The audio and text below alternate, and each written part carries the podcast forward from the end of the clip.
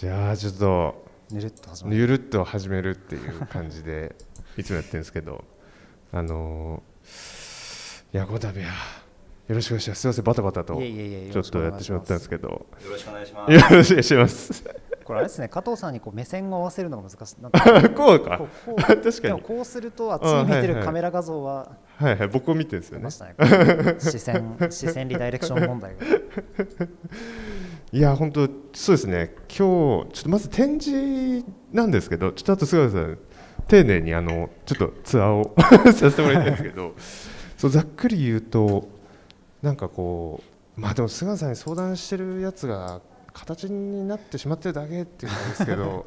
あのなんとなく聞いてはいましたからねそうそうそうそうそうそう。その現実の自給自足点というふうにはいはい。言ってしまってるんですけれども、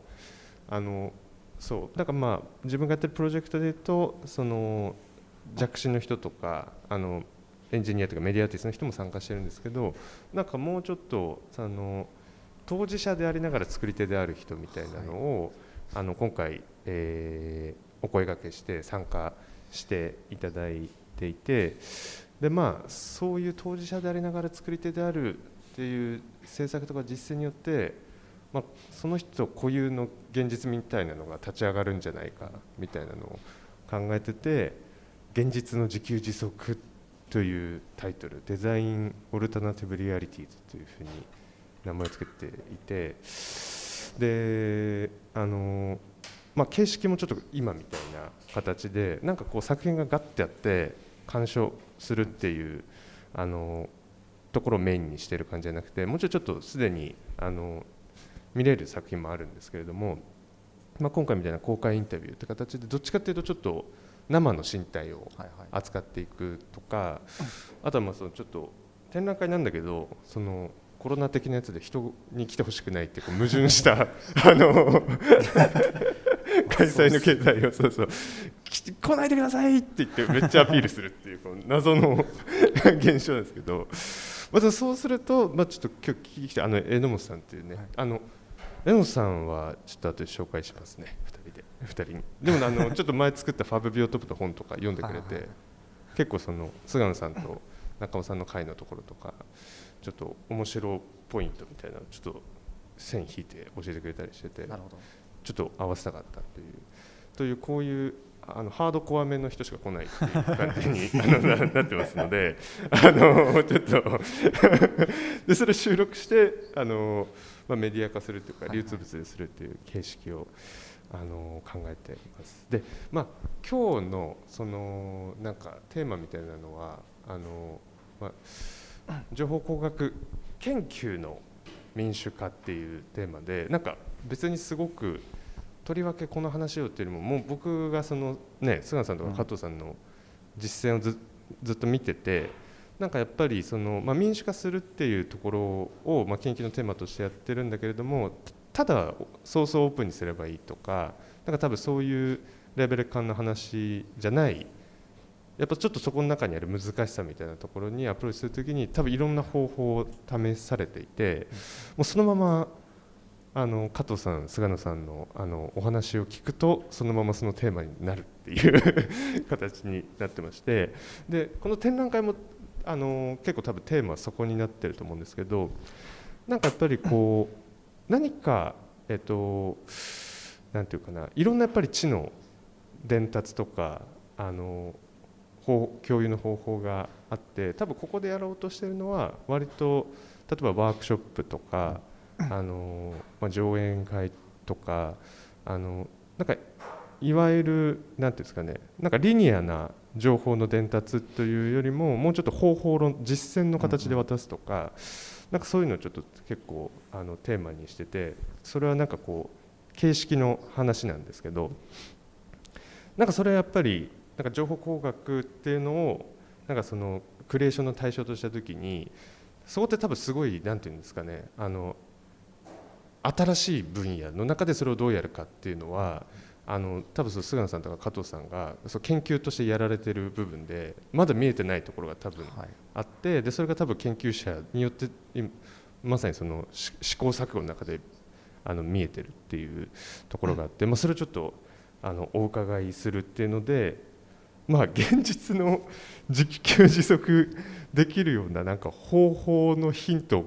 そのはいはい。エンジニアリングとかを使ってってことですよね。をも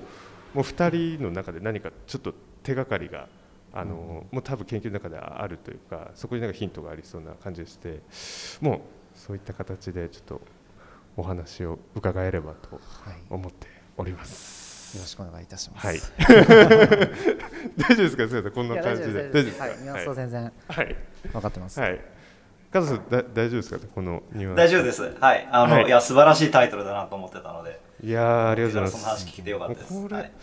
ちょっと今日3日目なんですけど、この安心感やばいですね。もうさ企画してるから、この3人のやつはもう。ちょっと安心しすぎちゃって、ちょっとすみません、スライドを準備してくださいっていうのを前日に言うっていう、そ のあのめっちゃ昨日の深夜作りましたすけど。みません、すみません、本当すみません、すみません、ありがとうございます。じゃあ、あの最初に、あのお二人からお話を、はいはい。あお話っていうか、ちょっと自己紹介というか、プレゼンテーションみたいなのさせてもらっしていただいて、そこからあの僕が結構お話伺うとか、まあ、ちょっとその後座談っぽくなってもいいと思ってるんですけど、ちょっとそういう流れでいこうと思っております。どっちから行くのかな？どっちでも大丈夫です。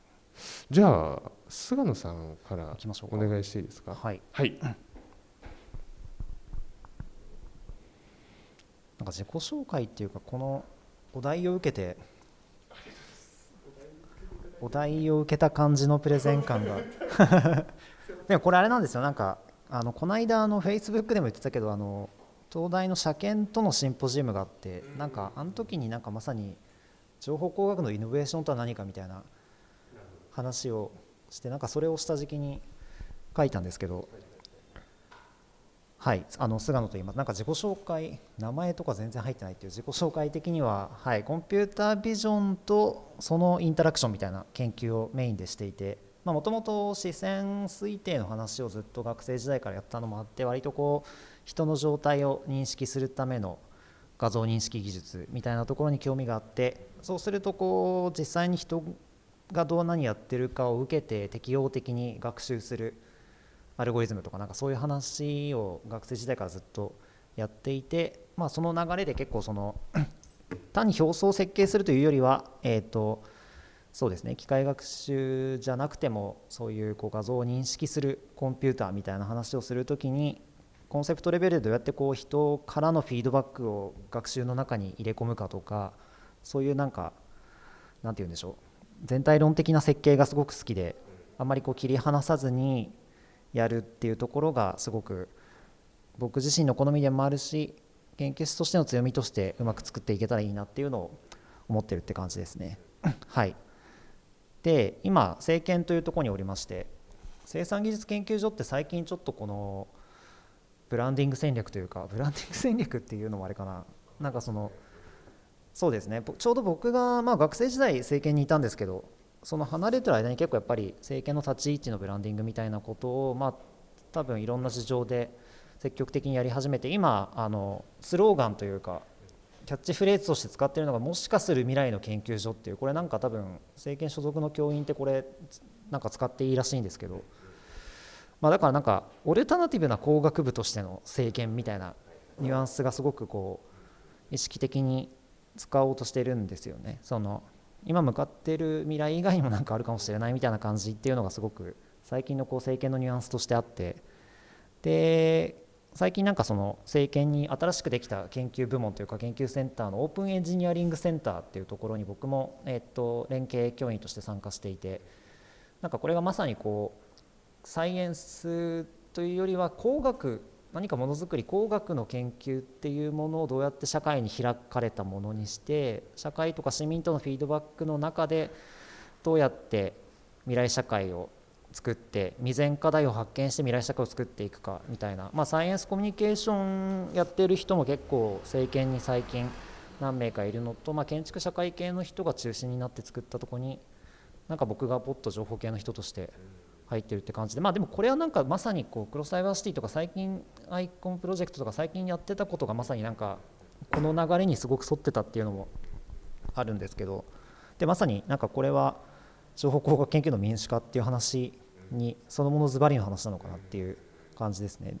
なんか去年とかはその全国のスーパーサイエンスハイスクールの学生さんとかをオンラインで集めて未来の社会について想像するワークショップをやるみたいなことをやってそれもすごい研究者目線で見るとすごい楽しかったんですけど、うん、というのが自己紹介的なとこです。でまあ視線推定をしてましてカクカクしてるな画像からどこ見てるか推定するみたいな、まあ、これ自体はすごくこうコンピュータービジョン的な課題なんですけどで政権に来てからこの、えっと視線推定ってま要はいろんなこう顔画像を集めてきてその顔画像がどこを見てるか分かった状態で顔画像を撮影する必要があるんですけど、まあ、大体こうなんか実験のために連れてこられた人たちがつまらないデータ収集に付き合わされて実際それ何やってるか分からないみたいな状態になるのをどうやったら避けられるかというかそのデータ収集に参加する試み自体が何かもう少しこう楽しいものでかつその中でもう少しなんでこんなことやってんのとか研究者とコミュニケーションする機会とかをうまくそこに設計できたらいいんじゃないかっていう話で、まあ、政権のデザインラボと一緒にその機械学習のためのデータ収集プロセス自体をゲーム化しつつなんかこうレクチャーとかと組み合わせたワークショップとして設計してやるみたいなことをやってたりします。ここがループそうですね。ここがループするとあれですね。面白いですね。さゆださん。はいとかまあそのクロスダイバーシティでずっとクロスダイバーシティってその落合さんとか本田さん遠藤さんと一緒にやってるまあクレストの研究プロジェクトがあってそこではまあえっとまあ島影さんも一時期メンバー一時期メンバーというか今も一応メンバーか。そうですね。そこではだからこういうまあ僕がずっとやってきたようなまあ画像認識に限らず機械学習応用みたいなところのまあ、問題設定の部分にどうやったらその当事者とかユーザーが関わってもらえるかっていうところをすごく意識してこっちも本田さんの顔がねバーンって映るっていう。でそこではその当事者の人も、えっと、インタラクティブに機械学習ができるような環境を作ってそれでワークショップしたりした時にどういう効果があるかとか、まあ、そもそもそのやっぱりそれこそ聴覚障害を持ってる人が伝えるインタラクティブな音の認識ってやっぱ当然技術的に結構難しい話だしなかなかその、えっと、どうやって可視化するかとか、まあ、その辺掘り下げるとまあやっぱいろいろまだやられてないことがあるのでその辺の技術的なところをやったりっていうことをしています。はい、でこれなんかこの間その情報工学の研究って何だろうって話を社研のシンポジウムでした時のあれなんですけどやっぱその当事者を巻き込んで作るみたいな話になった時にやっぱりその問題設定のところが自由度がめちゃめちゃ大きいっていうのがやっぱ情報系の研究の大きな特色かなと個人的には思っていて要はなんか具体的なものづくりだとやっぱりも実際にものを前にしてディスカッションできるからある意味こう参加型デザイン的なアプローチを取ることがそれなりに可能だと思うんですけどなんかそれをなんかソフトウェアの設計とか AI の設計でやるってやっぱなんかある程度の共通前提がないと難しいっていうのが一つポイントなのかなと個人的には思っていてなんかそのせいでやっぱりこう何ですかねこう情報系のものづくりがどういうものであるべきかってどうしても専門家が決めちゃうんですよね。なんかこう別に僕らからすると全然世間で思われてる以外の人工知能ってありえるしオルタナティブな人工知能はありえるしオルタナティブなメタバースはありえるしオルタナティブなサイバースペースはありえるって研究したレベルだと思うけどなかなかその感じって共有されないというかでそこのなんかタスク設定問題設定の部分あくまで研究が作っているのは方法論であってそれを方法論を使って何を作るかについてオープンに考えたいみたいなのがなんかずっと僕の中にはあるんですけどなんかそこってすごく難しいなっていうのが個人的に思ってるところですね。やっぱりそのどこまでが問題設定どこまでが手法なのかって専門家ですらなかなか判断できないというかどうしてもこう一部の偉い研究者が決めた世界観に沿って方法論を研究している人が実際やっぱ多いのは確かでその中でこうそうですね目的意識の話をするってサイエンスの中でそれをやるっていうのが難しいみたいな話も多分あるんですけどなんかそこがすごく問題意識としてはありますね。その一研究者としての。これイノベーションの話してるな。だからそうですね。なんでそこの問題設定の多様性とか問題設定の開かれ具合みたいなものをどうやって設計するかみたいなのがすごくこうオープンエンジニアリングセンターの話にもつながりますけどなんか研究単に研究のパッケージの中ではなかなかできてないところでそこをどうすればいいんだろうっていうのを最近考えてますね。でここに関しては特に僕もあまり答えは持ってなくってうん。でなんかこうそれこそやっぱ AI の参加型デザインってどういうことだろうみたいな話だと思うんですよ。でこのティム・ブラウンが本の中でデータのデザインっていうのはインタラクションデザインとは違うものになるって言っててでなんかそれは本当に僕もそうだなと思うというかなんかこうできちゃった AI の表層を設計するだけじゃまだ AI そのものを参加型でというかデザインしたってことにはならないんじゃないかって話を、まあ、すごい短い章で言っててなんかそれはなんか僕もすごいそう思うというかその抽象的なコンセプトとかを一緒にデザインする研究者以外の人と一緒に作るってどういうことなんだろうっていうのがなんか最近の考えてることですね。はいっていう感じでいかがでしょう？結構こうなるほどなるほど。加藤さんが。なるほど。いや本当ちょっとすごいなすごいおちょっと完全にテーマに対して応答してくださって。こっちがそう読み取ってるところ読み取ってそうそう読み取ってくださって。いやそうですね。いやめちゃくちゃ面白いな。うん。うん。なんかそうですね。やっぱりちょっと後で聞こう、はい。うん。でもやっぱりそのなんか一個そのそれこそなんていうのかな。デザインとかデザインリサーチの見立てとしてなんか菅野さんが、ね、一番最初に出会った頃から今に至るまでの大きななんかその手法の広がり広がりの一つとして、まあそのあのー東大のデザインラボにいる左右田さんとはいかとの一緒のプロジェクトでそのアイコンとかだと思うんですけど、とかまあその政権自体のそのちょっとなんかありえるかもしれない未来っていう、はなんかオルタナティブな工学探るみたいな、なんかちょっとそういうなコラボレーターとか文化みたいなうんところに、あのーなんかつながっていってなんかその課題設定自体をどんだけ多様にするかとか、はい。もっとその方法論、その何を作るかっていうのは実は決まってないっていうかそのメタバースってこれなんでみたいな、これをよなんかすごくなんかしっかり作るためにこういう課題の解き方がありますよっていうよりも、はいはい。むしろメタバースはこういうふうにやるとなんか自分がなんか今イメージしてるものとして実体化できますみたいな、はい。そそっちの,、あの話だと思うんですけどそっちの手元のなんか方法がなんかこうひ広げる方法としてそのデザインとかデザインリサーチみたいなのをなんかか活用されてるっていうかなんかそういうふうになんか見えているところがあり、はいはい。なんかそれがすごいなんか伝わってくる ありがとうございます。すいませんありがとうございます。じゃあちょっとあ聞く聞きたいことはちょっと後で聞くっていう感じでじゃあすみません。じゃあ加藤さんあのースライドの方お願いできますはい。か、画面共有したら大丈夫ですか、はい、はい、大丈夫です、はいこっちでも見えてはい。ます見えてます。あ出てます。はい、はい。あの はい今日はありがとうございます。加藤です。えーっとでえー私今現職が、えー産業技術総合研究所という、えー、IST という国の研究機関の主任研究員をやっているのとアーチ株式会社っていう、えーアニメーション制作会社の、えー技術顧問をやってます。であのーまあ、今日のトピックに関係しそうなところで何をピックアップしようかなと思って3つ持ってきたんですが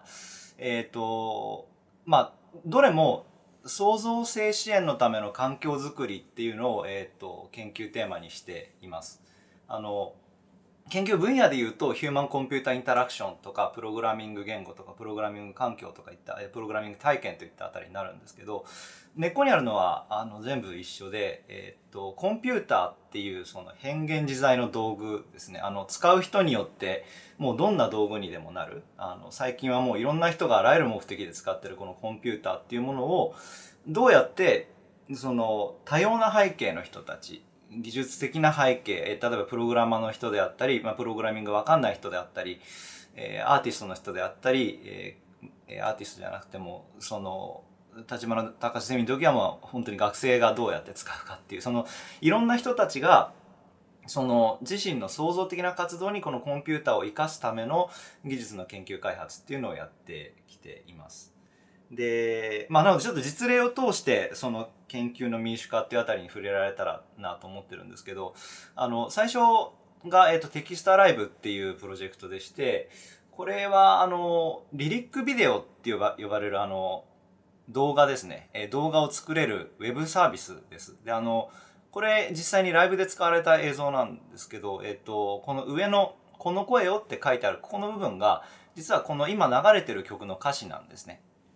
でその歌詞を、えー、と魅力的に表現する方法としてリリックビデオっていうその、まあ、動画の様式があってリリックビデオって従来はすごく作るのが大変だったんですけどそれをあの、まあ、簡単3ステップで作れますみたいな。あの、この辺りは本当に工学的なあの研究と言っていいと思うんですが、あの、これまで大変だったことを、えー、より簡単にすることで、あの、これまでだったら難しかった人たちでも、えー、こういった表現ができるようになるっていう、そういう技術的なチャレンジをしてます。で、えっ、ー、と、実際にはもう歌詞と楽,、えー、と楽曲を、えー、と指定する。これ MP4、MP3 ファイルをアップロードしたり、歌詞を入力したりすると、すぐに動画ができるっていうサービスです。で、これはもうすでに一般公開済みで、えー、結構いろんな方に使っていただいてるんですが、えっ、ー、と、民主化っていう、その後多様な人たちっていう観点で、えー、ちょっと紹介したい機能が、えー、いくつかあって、これはあの、リリックビデオの、えー、っと、制作支援サービスなんですけど、あの、作ったものを当然このプラットフォーム上で公開できるんですね。で、えっと、公開した動画が、えっと、つまり YouTube みたいな、えっと、部分、側面があって、作った動画をみんなに向けて公開できるんだけれども、公開している動画って実は全部編集ボタンがついてて、えー、全て編集可能になってます。あの、ある意味、オープンソースでみんなで動画作るみたいなことができるようになってるっていう、あのそういうサービスになってまして、えー、とあとはこれはだから自分が今見てる動画の中で例えばこの歌詞の部分の表現は自分はちょっと,、えー、と違う方法で試したいなと思ったらそこだけ編集し直してもう一回公開し直すみたいなことができるわけですね。あのそうやって視聴者の人があのその動画を見たり、えっと、曲を聴いた時に思い浮かんだ、えっと、ことっていうのがそのすぐにその場を離れずにできるっていうのが、えっと、一つポイントだと思っててその、まあ、例えば YouTube で動画見てた時に、こう、これちょっと違うなと思っても、編集できないわけですよね。あの、ダウンロードして、こうなんか、わざわざ編集し直すっていうことが必要だし、まあそもそもそれ権利的に大丈夫なのとか、いろいろ考えることが出てきちゃう。だけどこれは、あの、全部再生できるものは編集できるものっていう、まあちょっとラディカルな思想で作られてます。で、編集できるものが動画のコンテンツだけじゃなくて、動画を作る中ので使われているプログラムも編集可能っていう、えーと、技術これは技術的なチャレンジも含まれてます。あのこうやってウェブブラウザ上で動画をリアルタイムにこう描画するものなんですけど描画プログラムが実は全部 JavaScript で書かれててそれがもうこのウェブサイト上で、えっと、すぐに編集できるようになっています。でそれもあのライブプログラミングって言われててその普通のプログラミングだとこうプログラムを書いて、えー、コンパイルし直して実行してもう一回こうなんか状態を戻してみたいなことが必要なんですけど技術的なチャレンジとしては動画をもう再生しながらその場でその動画を描画してるプログラムを、えー、書き換えるみたいなことができるようになっています。だからプログラマーの人でもその動画に対して新しい表現のやり方をあの提供するっていうことができるようになっているそんな、えっと、プラットフォームです。であのこれ実はあの以前、えーと、イベントに呼んでいただいた時にテキストライブが目指してることって書いたのでスライドに作ってたんですけどあの視聴者が、えーと、次のステップとして、えー、視聴者のロールじゃなくてあの曲を作りたいと思うかもしれないしあの動画を作りたいと思うかもしれないしえー、詩を書いてる人も自分の詩を使った楽曲の動画制作してみたいと思うかもしれないしこの曲のファンはプログラミングが得意かもしれないみたいなこうコンテンツっていう、まあ、ある意味データなんですけどそのデータを中心にしたコミュニケーションも取れるそういった場をあのどうやって設計するのかっていうのがあの、まあ、研究上のチャレンジでもあったしもうなんか最近は研究っていうだけじゃなくてあの結構ユーザーの人たちもみんな楽しんでくれてるのであのそういう場を作る環境を作るっていうことが一つプロジェクトのゴールになってます。で、まあ、ちょっとあんまり時間がないので実例として、まあ、こういうあの書き出した動画をあの 3D のこういう空間の中に貼り込んで新しい表現を作ってくれたりとか結構こういうポップなあのイラストと組み合わせてあの PV 作ってくれたりとかあの結構皆さん活用いただいててこれはすごく嬉しい限りなんですけど、えっと、こういうそのリリックビデオっていうものを、えっと、支援している中でですねせっかくこうウェブで動く、えっと、ものなんだからこれはあのインタラクティブな PV が作れるシステムにもう拡張しちゃえばいいじゃないかと思ってあのそういったような、えっと、取り組みもしてますこれはもう実例を見た方が早いと思うので、えっと、再生できるのかな？これはあの実はコンテストをやらせていただいててですね、あの、プログラミングコンテストっていうところで、あの、課題曲を、えっ、ー、と、提供してて、その課題曲に、えっ、ー、と、同期して、えー、このプログラムが動くっていう、えっ、と、ものを作ってもらってます。これすみません、多分音はそっちに流れてないと思うので、あの、飛ばし飛ばしに行きますけど、えっ、と、さ、ここに黒板に歌詞が出てます。で、これあの、まあ、ある意味、v、VR 空間的なものなのであの自分で好きなところに行ったりあの好きな、えところを見たりできます。でこうやってあの曲の世界の中に入り込むみたいなインタラクティブな PV を作ることができるんですよね。っていうこれはですねあの私が作ったわけじゃなくてあの投稿してくださったこの歌郎さんという方が作ってくださったあのプログラムです。でこういうもののためのその技術の基盤を、えっと、我々は作ってるっていうことですね。であの技術の民主化というか表現形態を、えっと、我々民主化してるっていう、えっと、自覚があってですねこう昔だったら歌詞テキストをそのなんだろうな歌詞カードで読んでた時代があったと思うんです。今もあの歌詞カード読むの僕結構好きなんですけどそれが、えっと、リリックビデオって、まあ、YouTube の時代な TikTok の時代になって音楽はえー、リリックビデオで、えーと、見る聞く見ながら聞くっていうのが当たり前になって。でじゃあその次は何かって言ったらあの多分視聴者の人が触って遊びながら音楽と戯れるっていうそのリリックアプリっていう世界観が来るんだろうなと思ってあのこういう研究開発をしてきてます。だからこの、はい、テキスタライブってその、まあ、ウェブ上の環境になっていて、えっと、ここが多分その民主化っていうところでは一つポイントなのかなと思ってってるんですよね。その最初はスタンダローンのデスクトップアプリケーションで作ってたんですけどそれだとどうしてもやっぱりオフライン前提になってきたりとかこうオンラインで他の人に公開したりあの他の人とつながって協力して何かするってことが難しくなるけれどもウェブ上の環境としてこういうサービスを開発するとあのもうそれだけで実はその他の人と協力するっていう機能があの、まあ、ただでついてくるっていうところがあってあのそういう環境づくりを私は、えっと、やっています。これ環境って意図的に言ってるのはそのこれまでも動画制作用ツールっていうのはあったわけですね。Adobe のプレミアとか After Effects とかあのいろんなツールを皆さん使い分けてるんですけどその個々のツールを作るっていうことじゃなくてそのみんながみんなその自分の手に好きなツールを、えっと、手に持って協力できる環境づくりっていうことをあのこのプロジェクトを通して、えーと、やったのかなと思ってています。あで、まあ、ちょっと宣伝ですけどあのそういうプログラミング系の話は、えーと、この情報処理の2017年11月号にまとまってるのとあのこれつい最近書いたので これも宣伝ですけどあのコンピュータソフトウェアっていう、えーと、学会誌に「道具家事職人の楽しみ」って言ってあの 僕は道具家事職人だって自分のこと言うツールスミスだって言ってるんですけどあのまあ、やっぱ情報工学系の研究者としてはこう道具をみんなにこう提供してる道具や環境をまあどんどん提供してるっていうつもりなのでそういう話を書いてます。はい、で、えっと、2つ目は、えっと、アニメ制作会社のアーチでやってた、えっと、話でしてであの Arch っていうのは、えっと、アニメの、えっと、プロデュース会社です。で、その中に、え Arch Research っていう、えっと、研究開発チームを、えっと、私がリードで、えっと、やっていて、すごく少人数なんですけど、あの、私と、えっと、文化人類学者の三原さんと、リサーチエンジニアの原さんと、あとは、えっと、もう社長、鈴木さん、えっと、平沢さん。あとは、ちょっとその外縁にですね、えっと、アニメ、えに興味のあるエンジニアみたいな、えっと、 Arch 技術部っていうのがあって、えっと、その人たちもちょっと、あの、巻き込んで、こういうチームを、えっと、組んでます。で、えっと、そこでやってるのが、えっと、絵コンテの制作支援です。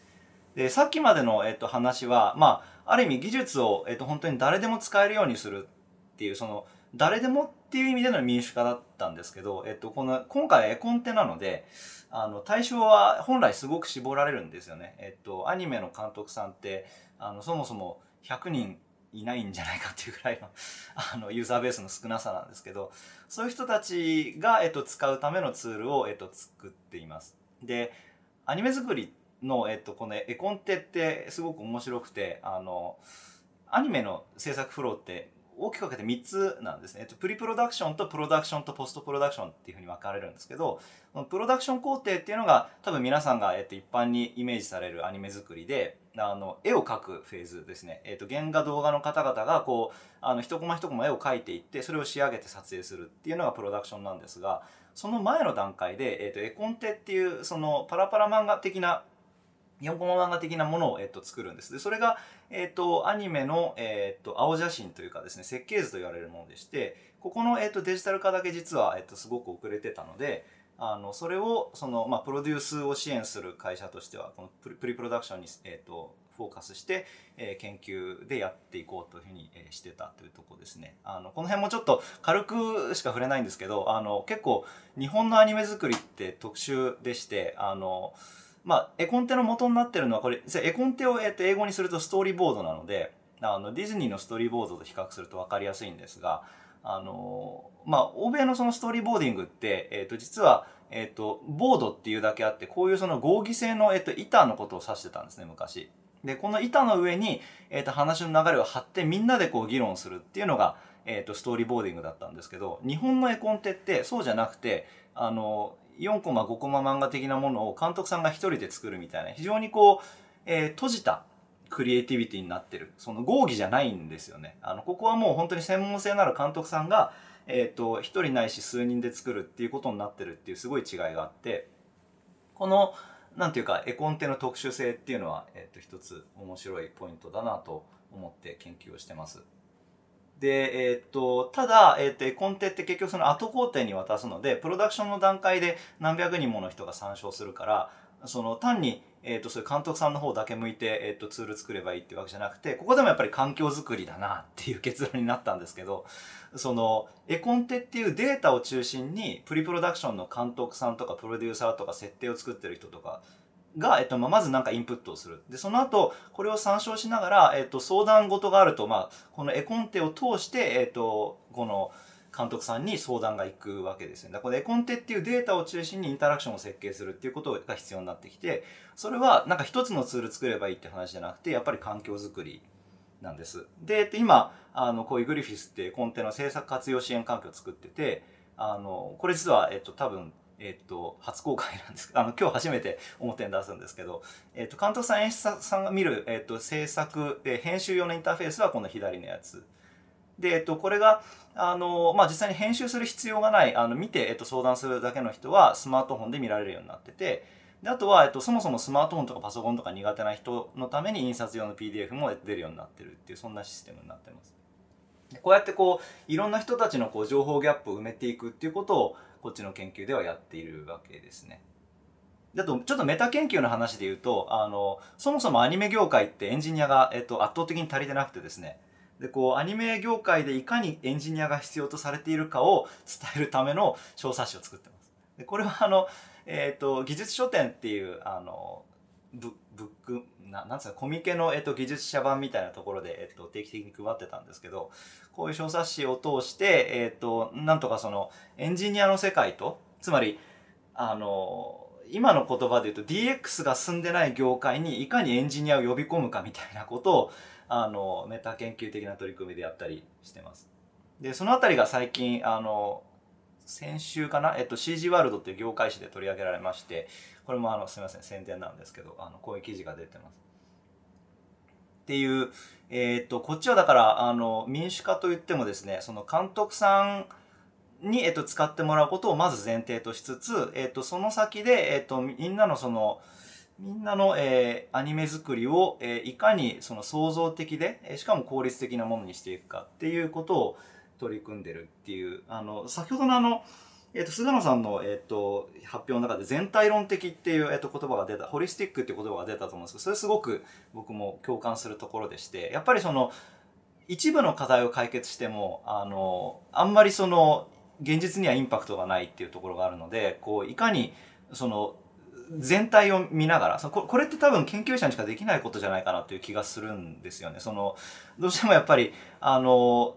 少なくともアニメで言うとあの現場の、えーと、エンジニアの人たちっていうのはもう本当に作品にかかりきりになってしまうのでその個々の作品ではなくてそもそもこれってどうあるべきなんだっけっていうなんか、えーと、議論を、えーと、それこそその研究者が、えー、となんか巻き起こせればいいなと思ってあのそういう取り組みをしてます。最後に、えっと、1分だけちょっと立花ゼミの話も挟むとですね、あの、なんかちょっと僕の原点なので、あの、紹介した方がいいかなと思いました。あの、立花隆っていうジャーナリストがいるんですが、あの、昨年、えっと、亡くなっています。で、えっと、その人が、実はあの、科学技術に関する、えー、ジャーナリズムもかなり、えっと、取り組まれていた人でして、えっと、私があの東京大学に在学中にこのサイ「サイ」っていう、えっと、サイエンスの最先端サイエンスのあの最初の3文字ですねを取って「サイ」っていうウェブサイトをあのみんなで作ろうって言ってこうわーっと旗を立ててですねあの我々学生がこうわーっと群がってあの好きなことをするっていうことをやってたんですけどそこでもこのサイトを作るためのフレームワークを作っていました。あのウェブサイトを作る上でなんか簡単にこう記事を、えーと、ウェブに公開できる仕組みを作っていてあのそれでやっぱり学生があのボランティアでやってるサイトなのでなんかこう個々に技術力にもモチベーションにも差があるんですけどその人たちがどうやってこうサイトを作れるかっていうことをあの当時僕は全然研究じゃないんですけどあのなんか考えてやってて、まあ、今にして思えばやっぱこれがそのホリスティックな全体論的なその課題解決への興味をなんか最初にこうぶつけられたあの自分にとってはすごく思い出深い、えーと取り組みでした。あ、で、これも宣伝なんですけど、あの、去年の9月に、いや、やっぱり立花さん亡くなってからいろんなあの特集号とかが出てですね、私も寄稿してました。立花先生と情報技術っていう記事がここに載ってたりします。あと、これは私全然関わってないんですけど、あの、せっかく宣伝してくださいって言われてたので、4月に文春ギャラリーでこの立花隆がどういうその書棚を前にこう日々過ごしてたかっていう、猫ビルっていうすごい有名なビルがあるんですよ。そこのその書棚がもうあのビルの中全面壁が本棚なんですよね。あのそれを多分あの追悼展であのわっと写真で見せるんだと思うのであのそんなようなこともあったりするみたいです。というすみませんちょっと長くなっちゃったかな。あのはいえっ、ー、と創造性視野のための環境づくりっていうことをやっててあのまあ、開かれた工学を、まあ、野良で実践してるという感じですかね。あの、まあ、野良というか国の研究機関ですけど、あとは、えっと、アーチってアニメで、アニメ制作会社でこうやってるっていうそんなそんな感じです。いや加藤さんありがとうございます。あの最高ですね。あのもうなんかねちょっと今お二人の話聞いていやあの一般にね一般に見て普通に聞いたらいやとかまあ普通にその多分業界内だと非常に優秀なお二人とも研究者としてのあのあれがあると思うんですけどやっぱり改めて聞くとやっぱりどっちもちょっと変態っていうかちょいい意味でめっちゃキモい キモいなっていう キモさがちょっと出てる感じでしたね 今日ちょっと。そうなんかやっぱりなんていうのかな。なんていうんだろう。やっぱりこれだけすごいテーマになりそうな気がしてですけどなんていうかあの加藤さんも菅野さんもやっぱりすごい独自の工学の美学っていうかエステティックスがあってで多分やろうと思ったら あの論文を国際学会に出しまくってあの非引用数を上げまくって最速で教授になっててみたいな そのゲームをいける身体なのになんか今の加藤さんの話だったら、まあ、一番対局として立花ゼミっていう一番なんていうのかななんか知の構造としてはなんていうんだろうすごい俯瞰的なところから見てる、うん、ところからまあその実際の論文書くってところのこう幅感とかで多分菅野さんの実践もそうだと思うんですよね、まあ、普通に多分論文をガンガン書こうと思ったらあのそのあり得るかもしれないなんかこう未来とかその中での工学っていうのをなんか考えていくこととかそのアイコンのプロジェクトとかもあのなんか論そういうこう非引用数的なロジックでいくとあのすごいコスパ悪いと思うんですよね。それはなんかそのロジックじゃないっていう。だから多分その2人の aesthetics があってなんかそれでなんかこその実践があるっていうのがすごい分かってきてめっちゃききもいい意味でキモいなと思って聞聞いてました。それちょっとだからあれかななんか初め実は初めてだからあのお二人がなんかそれぞれの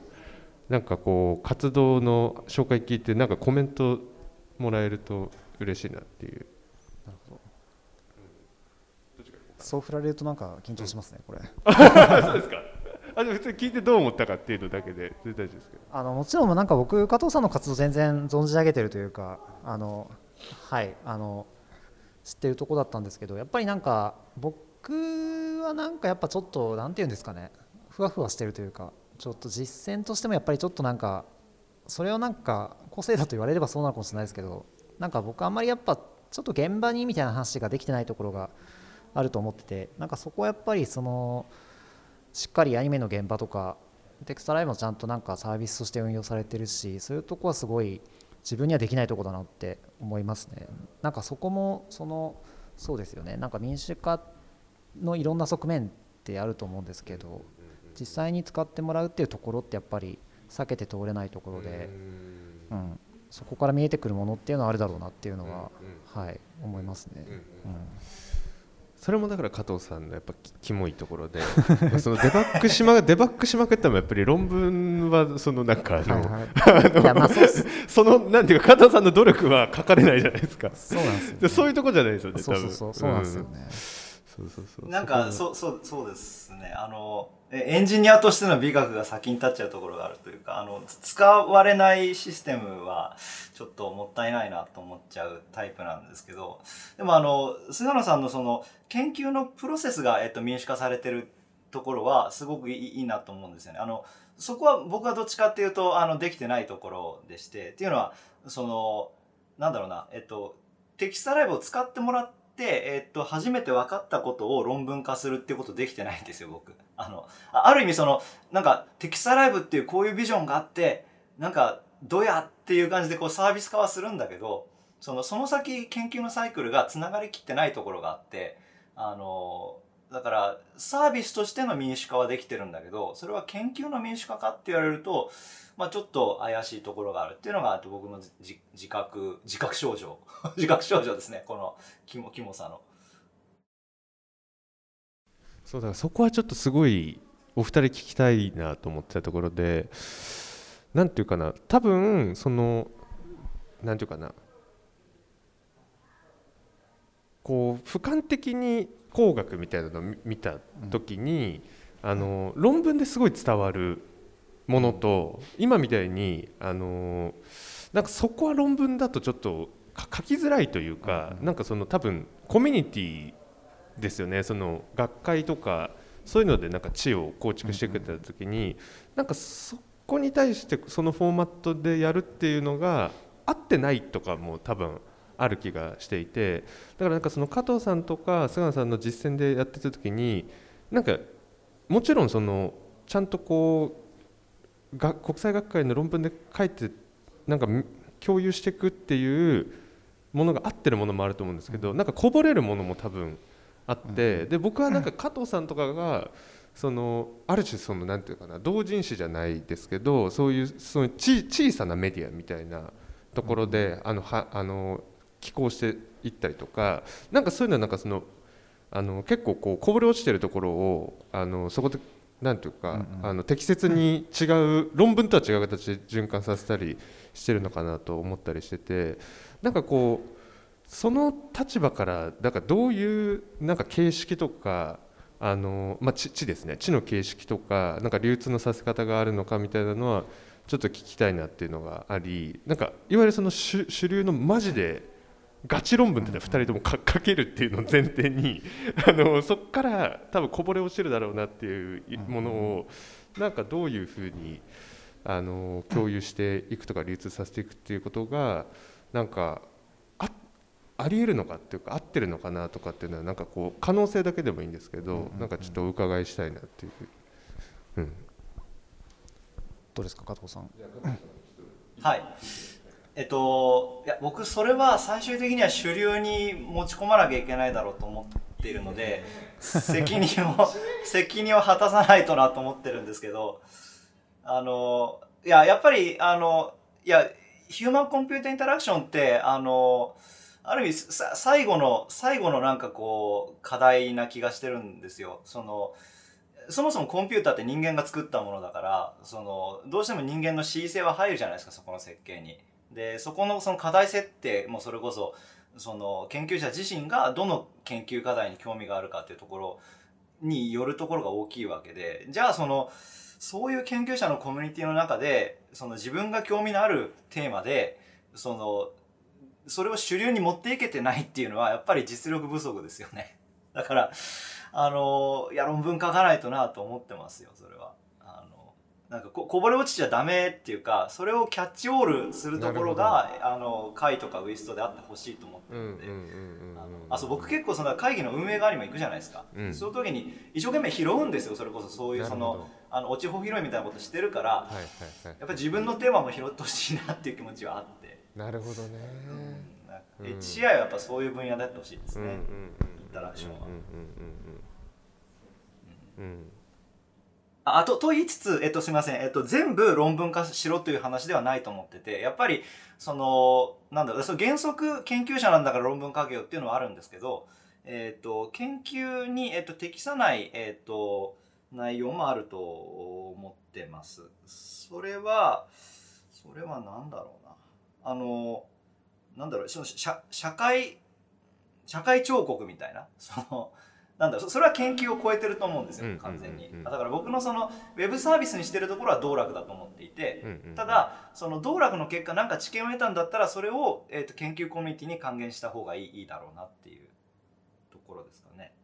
うん、なんかこうあだから実践の部分は確かにオーバーキルだし、えー、とそれは研究者としての職務を超えているんだけれどもなんかでもそういうところも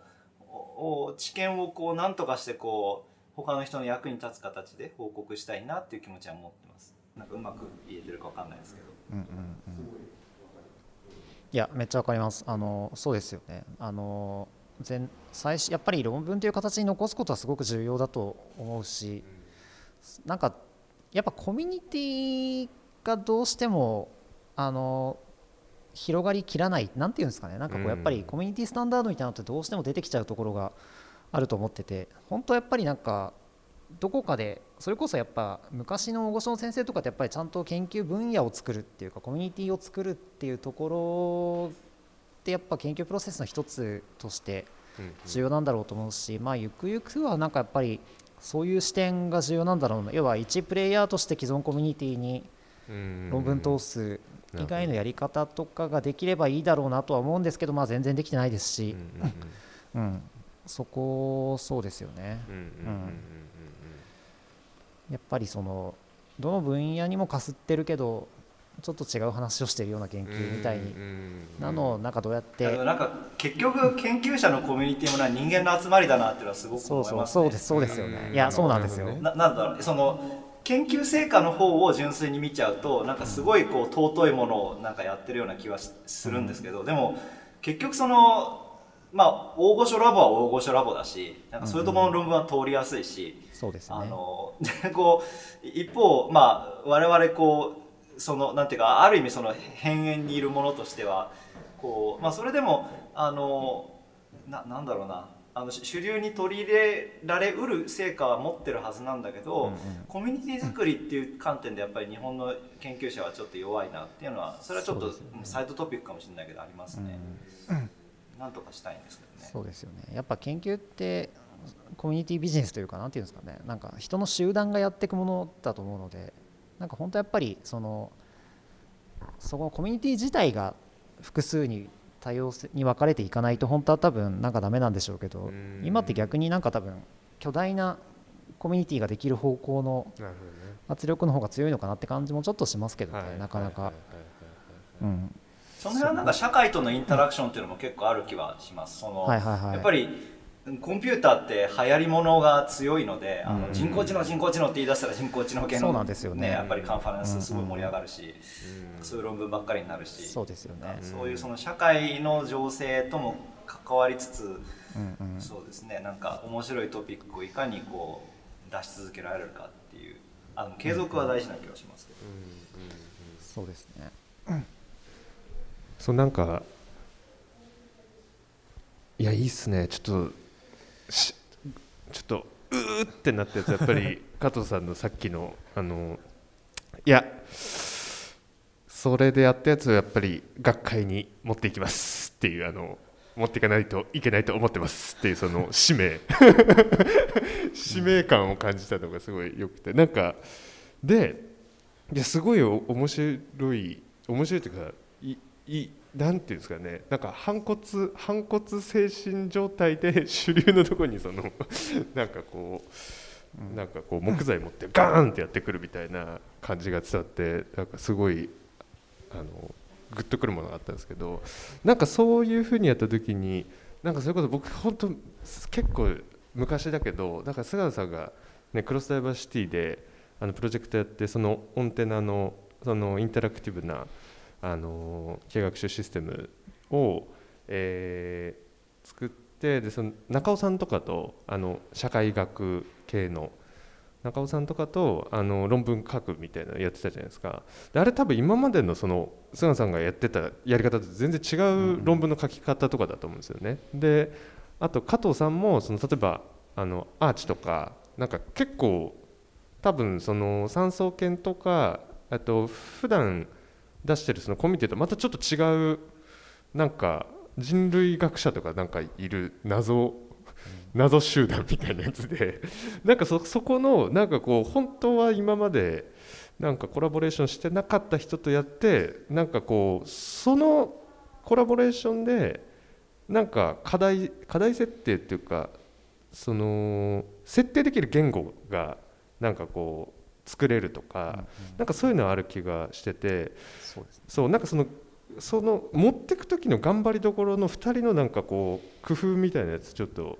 聞きたいなっていう、うん。なるほど。うん、工夫そうですね。工夫か。加藤さん何かあります？僕はなんかあんまり物おじせずにこうずかずか他のコミュニティ入っていくっていうところですかねあるとすれば。ああ工夫か。工夫っていうかまあなんていうか工夫じゃない。工夫っていうかなんかだそこのなんていうんですかね。あのなんていうかな。コラボレーションのところはなんかどういうふうになんかできてるのかなっていうのをはい。はいはい聞きたい、うん。でもなんか僕に関してはそこまでやっぱ思うほどできてないなって感じが自己意識がありますけどなんか本当はもっといろいろできたらいいんだろうけどなと思いつつなんかやっぱ研究コミュニティ間の協業ってなかなかまた難しいですよね。そのそれぞれやっぱ研究に求めるものって違っててなんかお互いがウィンウィンになる関係性築くのってすごい難しいなっていうのは思うんですよね。だからうん。研究が片方が担うっていうパターンの方が多分なんか回りやすい気がするんですよ。そのなんか実業と一緒にやって研究論文化はこっちでやりますとかなんかあくまで違う分野の研究に技術的な手助けするとかだとなんか割と回りやすい印象はあるんですけどなんかなかなかこう芯を食ったコラボレーションってなかなか難しいなっていうのは思いますね。だからそこに関しては僕も本当はもっとできたらいいなと思いつつあんまりちゃんとできてないっていう感じがしますね。僕はでもなんかそのねさっきアイコンのやつでも出てた左右田さんと菅野さんのプロジェクトとかも結構やってるなって感じあれはうん。結構なんか僕とサイダさんでもやっぱりあれは一応2パターンの論文にしようっていう話はしてて要はあのデザインリサーチとしての得られた知見をまあ、斉藤さんメインでまとめるのと、もうちょっと技術的な観点からでどういうデータが得られたとかとか、自然推定的にどうなのみたいな話をする論文はなんかそそれぞれできそうだから、ね。まあ、なんかちゃんと来年とかややりましょうみたいな話はしてましたね。はいはいはいはい。なんかあれはなんか確かにすごくそこがのバランスは綺麗にできてる感じはありますね。うん。うん。うんなんかそれが面白いですよね。なんかなんて言えばいいのかな。ちょっと今日今日っていうか今回の会期中の最終日にあの映画を上映するんですけど、はいはい。その水野大二郎さんっていうデザインリサーチャーの僕のなんていうかお世話になってる人なんですけどで水野先生とその大橋さんっていう映像社会学系の人が、あの共同で撮ってるあのあの映画があってでそれの上映会をするんですけど基本的にはその大橋さんっていうのはあの、まあ、映画をもともと撮ってたのもあるんですけどそこからちょっとその映像社会学みたいなところに行って、なんか映画なんですけどあの論文書くんですよねやっぱり。あうーんそうそれはなんかそのなんか映画の撮り方自体それがそのなんかエスノグラフィーのリサーチにおいてそう結構スマートフォンを使ってるあれなんですけどなんかどういうふうにそれがあのお行われたかとかあのなんか撮られたものによってそう撮った側がどういうなんかこう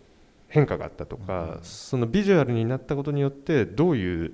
なんか社会的なインパクトがあるのかとかをやっててなんか一個そのアイコンとかもなんかプロジェクトっていうかなんか一個こうなんだかあのこうある種体験できるとか鑑賞できるとか作品というかなんかそういう人工物になってそこからそれ作る時のなんかノリってなんかちょっと違うノリじゃないですか。なんか論文書くぞっていうノリと。でそこからあのもともちろん仮説はあるんだけどなんかこうあのー論文がアウトプットされるみたいなのは一個なんかコラボレーションのなんか方法としうんてうん。あるのかなと思ったり。そうですね。うーん。そうそうそう。そうですよね。うんなんか論文、論文ってまたやっぱ分野によって全然違いますというかなんか工学系のこの提案手法がある研究パターンって実は結構特殊じゃないですか。なんかこう他の分野からすると。なんかこう新規性ゲームってなんか実はそこまで一般的じゃないというかなるほど。なるほど。それ、うん。でも中にいるとあんま自覚しないっていうか なんていうんですかね、先行研究があって提案書があってこれの新規性はこれですでそれを主張する実験をやって終わりっていうパターンってなんか実はそこまで一般的じゃないというか、なるほどなるほどうん、でもなんかやっぱどうしてもか新規性ゲームっていう言い方いいですね。そうですね。新規性ゲームになってますよね。まあ、新規性ゲーム自体は楽しいんですけどなんかあまりそうですねなんかその感覚でいくと実は他の分野となんかコミュニケーション成立しないみたいなのなんかあったりしますよね。うんなんかその加藤さんはああごめんなさいどうぞどうぞあ、いやいやいいですいいです。なんかアーチとかのなんかその面白集団のコラボレーションはどうやって成立してるんですか？あ、えっと、アーチはですね、これかなり実は古くて、あの、立花隆ゼミ以来のつながりで、えっと、今、あ古っ。今そういうあれなんですね。古いっすねそういう2005年とかですよ。文化的なやつ。か2000あの立花隆ゼミで、えっと「イノセンスに見る近未来科学」っていう、えっと企画を私やっていたことがあってあの要するにこうウェブサイトに載せる、えっとネタをみんなでこう出すんですけどなんかその当時ちょうどブレインマシンインターフェースが流行っててブレインマシンインターフェースといえば広角機動隊で広角機動隊といえば今「イノセンス」っていう映画がやっとるねみたいなすごくあの雑な理解でですねあのイノセンスのあの制作してるプロダクション IG に殴り込みに行ってであの今立花隆ゼミでこういうウェブサイト作ってるんだけどなんかなんか素材とかもらえませんかみたいなすごい雑なあのへことをしたんですよ。であのそそれで、えーとまあ、立花隆と誰かを対談させるんでいいもいいしなんかこうとにかくその五合祭とかでそういうそのイノセンスをネタにあの近未来の科学を語りましょうみたいな企画をやった時に初めて僕はアニメーション制作会社の人たちと知り合っーたんですね。うん。でそのつながりが実はずっと2005年だったんですけどずっとつ続いてて細々と続いてて一緒にコミケ行ったりとかですね。なんか、最初の頃は本当にあの学生がなんか社会人のなんかあの先輩にちょっと可愛がってもらうみたいな感じで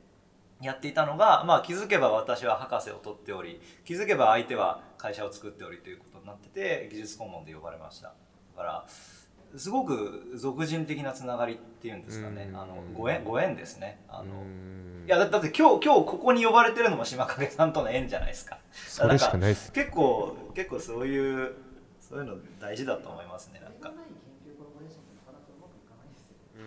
うん。ん。そうですね。あだからその、うん、技術ありきでなんかこう集められても多分だダメでっていうかそのダメじゃないんですけどその技術ありきで興味があってお互いに興味があってこう話をして意気投合してっていうんならいいんですけどね。あのなんかた単純にこうあの研究テーマで関係があるからその研究者同士をとりあえず引き合わせて何かすれば面白いイノベーションが起きるでしょうっていうのは嘘ですね。多分 いやなんかそのだ衝突確率を上げるっていう意味では多分そういう試みもいいんですけど衝突の結果ねいいいことが起きるかどうかってなんかそれとはちょっと別軸な気がします、ね、うんうん。うんそうですよね。僕は本当になんか昔から研究者コミュニティにこう趣味友で出会えるオンラインマッチングサイトとかあったらいいんじゃないかって昔から思っていて。研究テーマつながりじゃなくって要は 研究者間でちゃんと友達が作れるそうそう、マッチングアプリとかあったらいいんじゃないかっていうのはなんかすごい昔から思ってるんですよね。確かに。いやなんか本当そうですよね。こう研究のキーワードとか論文は見れるけどあの例えば菅野さんが何の音楽聴いてるかとかはあの知らないわけだから あの研究者コミュニティの人たちは。そうなんですよね。そうそうそうそう。なんかやっぱそういうね今まさになんていうのかな。だから加藤さんの実践でやっぱ面白いのはその立花ゼミのところがすごいその若い時のあの実践としてあのあるっていうのがあった時に何て言うんですかねなんかそのあの立花ゼミの実践自体がなんかその文化をその活動で文化を作っていくみたいな感じじゃないですか。とかその中に活動している人たちの何て言うのかなただ会ってなんかこう喋るとかっていうレベルじゃないっていうかさなんかこうやっぱメディアを作っていくっていうのをなんかみんなでやっていく時になんかそうやっぱ場がやっぱりできてでそれってやっぱすごいなんていうかな時間がかかることを前提としてますよね。そのお互いのことがあのなんかすぐにはわからないというかなんか変わっていくっていうこととかなんかちょっと発行前提のなんかこうちょっと遅さがある感じっていうかなんかそういうのがあっててすごいなんかこう、うん、お互いの中になんか共有されてる文化みたいなのがあってやっぱ研究っていうちょっとその何て言うかな技法的に難しいなんかこうジャンプみたいなところがなんかやっとできるみたいなところはなんか感じるところがありなんかそうですね僕はちょ最近引きこもりがちだけどクロスダイバーシティとかもなんかちょっとそういうふうに見えたりしてる。その最初はもともとつながりあったけど一緒にやっていく過程でなんか多分あの一緒になんかなんかこう共有できてるなんか価値観みたいなのができてる感じがしてて。そうそうそうそう。うん。なんか文化って最近僕一つキーワードだなって思いますね。なんかその文化を作るっていう意識がやっぱり今後ないと厳しいんだろうなっていうのはなんかいくつかの局面で感じていてそのさっきの研究でこう自分がやりたいテーマを主流に持ってこなきゃダメだっていうのもまあ一つそういう文化を作るっていう話ですしあとあのアニメ業界みたいなそのコンテンツ業界の話で言うとなんか最近そのコンテンツあ IP でプラットフォームを取るんだっていう、えっと、言説が流行ってるんですね。なんか、要するに、こう例えばマリオっていう IP、えっと、インテレクチャルプロパティを持ってれば、マリオって何にでも適用可能じゃないですか。みたいな感じで、こう、その、メタバースみたいな話の中に、そういうそのキャラクターが入ってくる。その IP が、えっ、と、いろんなメディアに展開するっていう意味で、その、それはもうすでにバースを超えてるから、マルチバースの中にそういうキャラクターがいる。でそういう商売をしていかなきゃいけないんだみたいな話をえっと、皆さんされるんですけどそれプラットフォームってキーワードで語られがちなんですけどそれ実はプラットフォームみたいななんかこうなんだろう技術ベースの技術ドリブンのキーワードで語るよりはむしろ文化作るって言った方が正しいんじゃないかなって気がしててその例えばマリオだったらマリオっていうそのキャラクターの文化その世界観をなんかもうある意味宗教みたいな形でこうパッケージ化して なんかこういろんなところにこう持っていくっていうあの初音ミクもそうだったと思うんですよね。初音ミクも初音ミク文化っていうのをそれまでのそのえーと、いわゆるキャラクターデザインから出てくるキャラクターとは別の形で道具から発生したキャラクターが文化になってもう初音ミク界隈では新技術に対してこうみんな前向きになれるみたいななんかそういうそのキャラクターの中にそういうなんだろうな従来のキャラクターデザインになかったような性質がもうすでに内包されてるってこれ文化だと思うんですよ。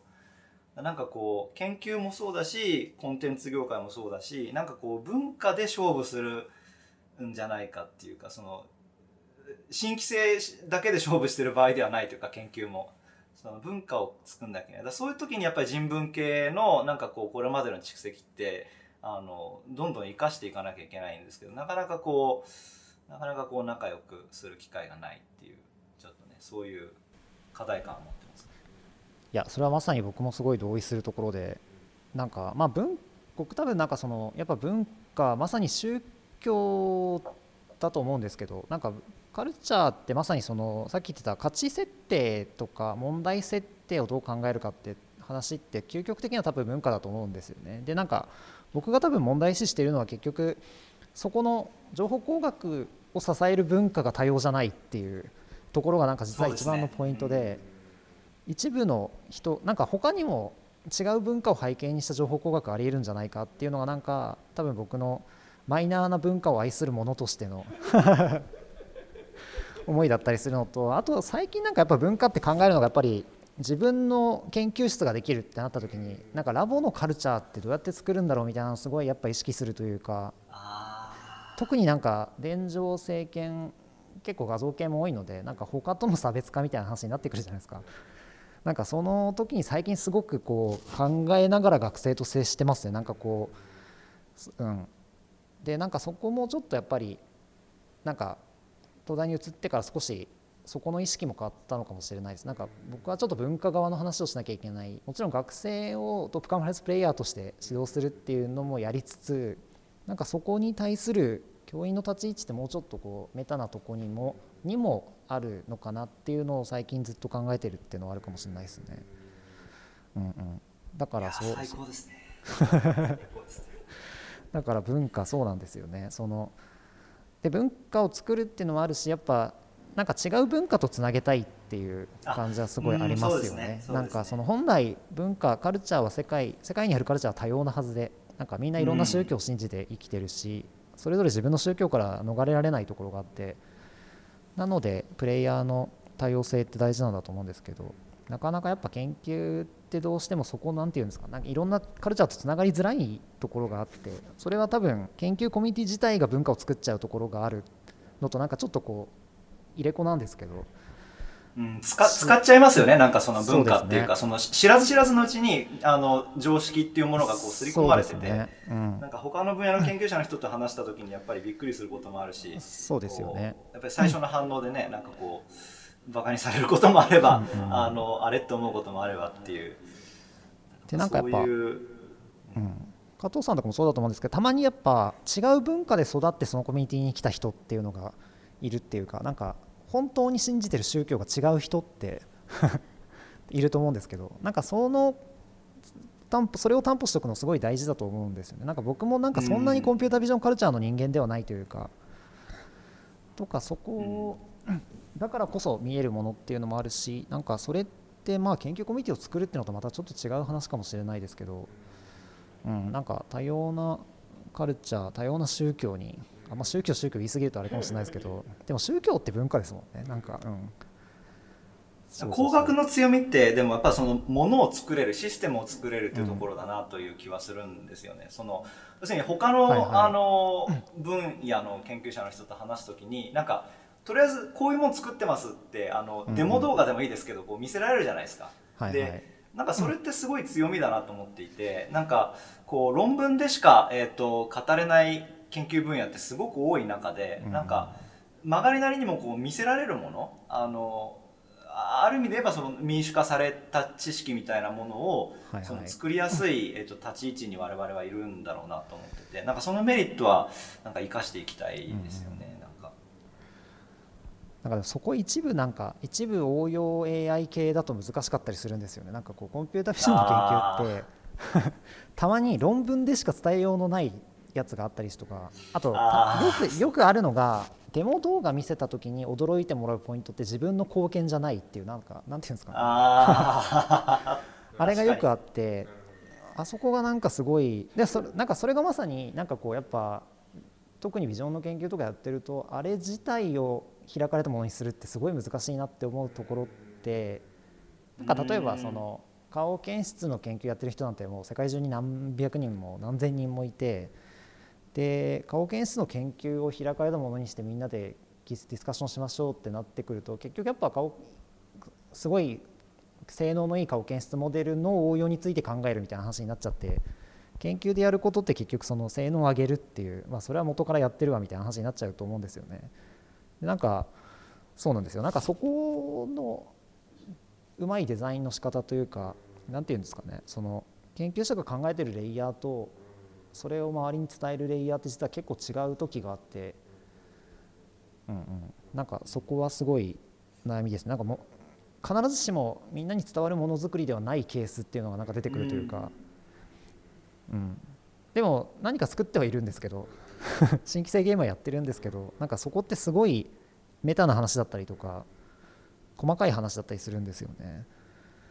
うんうん、なんかそこはだからコミュニティとして、えーと、社会とコミュニケーションを取る必要があるのか、うん、それかその個々人で、えーと、個々人の研究レベルで、えーと、一般の人たちと,、えー、と対話をするのかっていうなんかそこは選択がある気がします。そのそうです、ね、なんか例えば落合さんなんかは、うん、あのもうもうその本人が、えー、とメディアになってるっていうか あの、うんうんうん、いろんな文脈で、えー、と彼の発言とか研究内容とかがこうあのどんどん波及していくし、えー、と咀嚼されるじゃないですか。はいはい、であのそういうやり方もあれば、えーと、コミュニティとして例えば視線計測だったら視線計測コミュニティとしてそれがどういう未来に進んでいくべきなのかっていうのをこう、え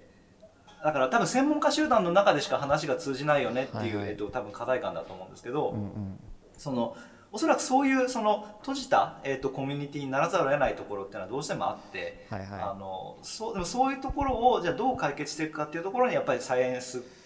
えーと、科学技術社会論的な、そのコミュニケーションみたいな話が出てくるのかなっていうそうサイエンスコミュニケーションの話でも実はあるんですよね。でやっぱサイエンスコミュニなんか最近僕ら未来館にいてサイエンスコミュニケーターの人にすごい言われるのがやっぱ情報系って扱いづらいなんてなんていうんですかね。その特に理論寄りの話になってくると本当になんかサイエンスコミュニケーターの章の文脈から言うとすごい扱いづらいというか結局やっぱパッケージなんていうんですかねこう成果物の話になっちゃって実際の個々の研究がやってることじゃないところでサイエンスコミュニケーションするっていう話になっちゃってそこなんか私と言われますね。でそれはでもやっぱり僕らの努力でもあるんだろうなと思いつつどうあとどうしても僕らその一般向けの話する時分かりやすくしようとしちゃうじゃないですか。要はあの研究の細かいところ難しいとこしないで その画像認識すごいでしょって話をしちゃうんですけどなんかあれも実は良くないというかなんかもうちょっとこっちも努力するべきなのかもしれないですけどなんかそこってでも結構その研究っていうプロセス自体を開かれたものにするって話ともなんかつながる話というかどうしてもやっぱブラックボックス化しちゃうし自分の研究のポイント伝えようとするとやっぱなんか数式とコンセプトの話になっちゃって。でそれを諦めるっていう僕らが。で基本的にセールストークをしてしまうっていうなんかこのループがすごいなんか難しいなって思いますね。だからまあ、なんかそこはだからやっぱり緻密に分けなきゃいけないよなっていう気がしてるんですよね。そのそういうと閉じた中でしか、えーと、うん、できない、えーと、研究っていうのはあると思うんですね。そのなんか個々人レベルでは例えばクリエイティビティを発揮する上でこう一人の時間が必要みたいなこと言われますけどそれがコミュニティレベルでもおそらくあってそのなんかコミュニティの中でなんかこう閉じてこうあのガラパゴス化した状態で進化し続けるみたいななんかそういう状態もある程度必要というか、うんうん、まさにそのディープラーニングとかもなんかそ、ねうん、その当時全然その見向きもされなかったような技術が今の計算資源で再発見されたみたいな、はいはい、すごく雑然でそういう文脈があるじゃないですか。そういうなんかこう勝手にこうコミュニティの中で閉じているものがなんかある時その社会との接点でこう花開くっていうタイミングがあるんだろうなっていう気もするんですよね。ただそのタイミングになった時に社会へのその波及の前に議論をするのが間に合わなくなってるみたいな。なんか今の人工知能ブームとかあとは今はなんか NFT とか Web3 ブームみたいなその辺もこうそういうところがある気がしててそのなんかちゃんとした議論になる前になんか社会に世に出てしまってそうですよね。なんかこうあのブワーってブワーってなるみたいな、そういうのはありますよね。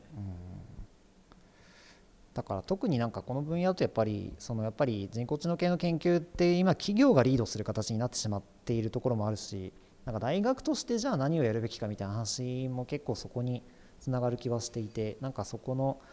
研究のコミュニケーションっていうのをもうちょっとちゃんと社会コミュニケーション。まあそれなんかそうそうですね。政権的な話でもあるかもしれないですけどなんか研究を開かれたものにするってなんかもうちょっとやっぱ難しい話だよなっていうのなんかすごいう思っていて、ね。うん、なんかあんまり軽々しく言っちゃいけないというか、うん、ででもやんなきゃいけないことでもあるしっていうのはすごい思ってますね。うんうん。いやそうですよね。なんかやっぱり、うん、多分その政権の取り組み自体もあのすごい重要だと思うんですけどまさに今菅さんおっしゃる通りなんかやっぱそこにこうどこかちゃんとコミュニケーションを 具体的に言うと生産権の党の近くに住んでる人たちに伝えるっていうなった時にものすごい飛ぶと思うんですよね、はいはい。いろんなことが。であの すごい緊張感のある作業っていうか、あの矛盾みたいなのが多分生まれちゃう気がしてて確かにそこはなんかこう考えようがある感じだと思うんですけど。ね。なんかセールストークになっちゃううんうんうんから。あとやっぱ時間をかけるみたいなのず重要なのかなっていうのは思いますね。うん。う。ん。それまさになんかコミュニティを作るとか場を作るみたいな話にも近いかもしれうないですけど、ん15分のトークでコミュニケーションしようとするよりは、ね。そうで15分のトークとかも結局そのサイエンスカフェみたいなのやってもこう興味ある人しか来ないんですよ。ね。はい科学に興味ある人しか来ない科学教の人しか来ないっていうのをやっぱり抱えてる気がしてて。なんかそそうですよね。こは、うん、あの、さ立花ゼミでそのサイっていうウェブサイトやってた時もそれはずっと課題感持ってたんですね。そのはい。はいサイエンスコミュニケーションって言った時に、えっと、もともとやっぱすごくネガティブな、えっと、ものからあの研究が盛り上がった部分があって、うんうんうん。例えばその公害問題とか、はいはいはい。あのなんかそういうその科学技術が行き過ぎた結果自然破壊が起きている問題をどうするかみたいななんかこう科学のネガティブな面をどうその社会の中でミチゲートしていくかみたいなところでその科学技術コミュニケーションみたいなものが出てきてるんだけれどもなんか一方でこう SF とかあの広角機動隊とかかっこいいしイケてるみたいななんかそういうポジティブな面でのコミュニケーションはなんかあんまりないよねっていうのを当時僕課題感として持ってたんです。それでなんかそのイノセンスに見る近未来科学とかやってこう研究者のなんか生の声を聞きながらそれをこうイノセンスみたいなこうポップなコンテンツに紐づけてこう垂れ流したら結構その科学教じゃない人にも届くんじゃないかとかなんかそういうことは考えてたんですけどなんかそそれはそれででもある意味そのなんだろうそのポップなものに紐づければ何でも流れちゃうっていうところあるからはいはい。なんかそこに倫理はあるのかみたいなあの気にはなってきますよねちょっと。そうですよね。それはそれでなんかあれなんですよね。ポップの方に行き過ぎるとそれはそれでインスタントのコミュニケーションになっちゃうみたいな話があって。あとやっぱ作る時の脳のモードって違うじゃないですか。あれなんて言うんでしたっけ？あの脳のモードが切り替わるからあれってなんか一人の人間の中で共存するの難しいんですよね。批判的に見る自分と作る自分っていうのが。でもなんか工学を開くってまさにその2つのバランスを取りながらどうやって多様な文化を持つ人たちとディスカッションするかみたいな話でなんかそれは一朝一夕にできるもんじゃないけどやっぱりそれが圧倒的に欠けてるのは間違いないっていうのがなんかすごい思うところではありますね。うんなんかその一緒に作るそのっていうのはすごい今ポイントだなって気はします。その島影さんのあの試みもまあある意味そうだなと思っていて、そのオトングラスも結局そのエクストリームユーザーっていう人たちが主体となって何かするんだけれども、それは一人の作業じゃなかったと思うんですよねどれも。なんかこうやっぱその周りに職場になる人たちがいて、えっ、とサポートできる人たちが技術的なサポートとかをする人たちがいて、そこで初めて主体性を持ってあの。そのエクストリームユーザーの人たちが新しいデバイス新しい機能新しい何かを作れていたので、なんかうんそうそうですね。うんうんうん。いやえっと最近ちょっとその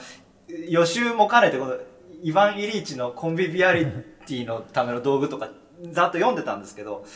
この人の言ってることはなんか道具についてだけちょっと解像度高いなと思ったんですよね。なんかこの人はなんかこれの、えっと、前だか後だかの著作でなんか反病院反学校反教育みたいなこと言ってるんですけどだからそれは結局その専門知みたいなものを、えーと、専門家が占有してしまうことの構造的な問題をなんかついてて、でそれはなんかまあまあなんか1980年70年代的にはまあそうそうそうだったろうなと思うんですよ。でそれはあのさっきの話もちょっと関係があると思っていてその学術コミュニティの中でだけ研究してればいいみたいなことをやり続けてるとなんかその普通に生きてる人たちが例えば教育っていう形でパッケージ化された知識を詰め込まれると他に教育の機会があることが分かんなくなっちゃうその自分の手で本当は何かを作れるのになんか作れることを知らないままあの消費者になって、えっと、終わってしまうみたいななんかこうそういう話が書いてあってあこれはなんかまさにだから、えっと、メーカー文化みたいな話が出てくるちょっと前までの議論とそっくりだなと思ったんですけどなんかこの道具についての話になるとこの人はなんかコンビビアリティって言い出すので。なんかその共生関係みたいな道具と人間の共生関係でその人の手に馴染む道具でなんかしかもそこからそのクリエイティブな何かが生まれるみたいな話をしててなんかそういうそのものがあってこそのコミュニケーションとか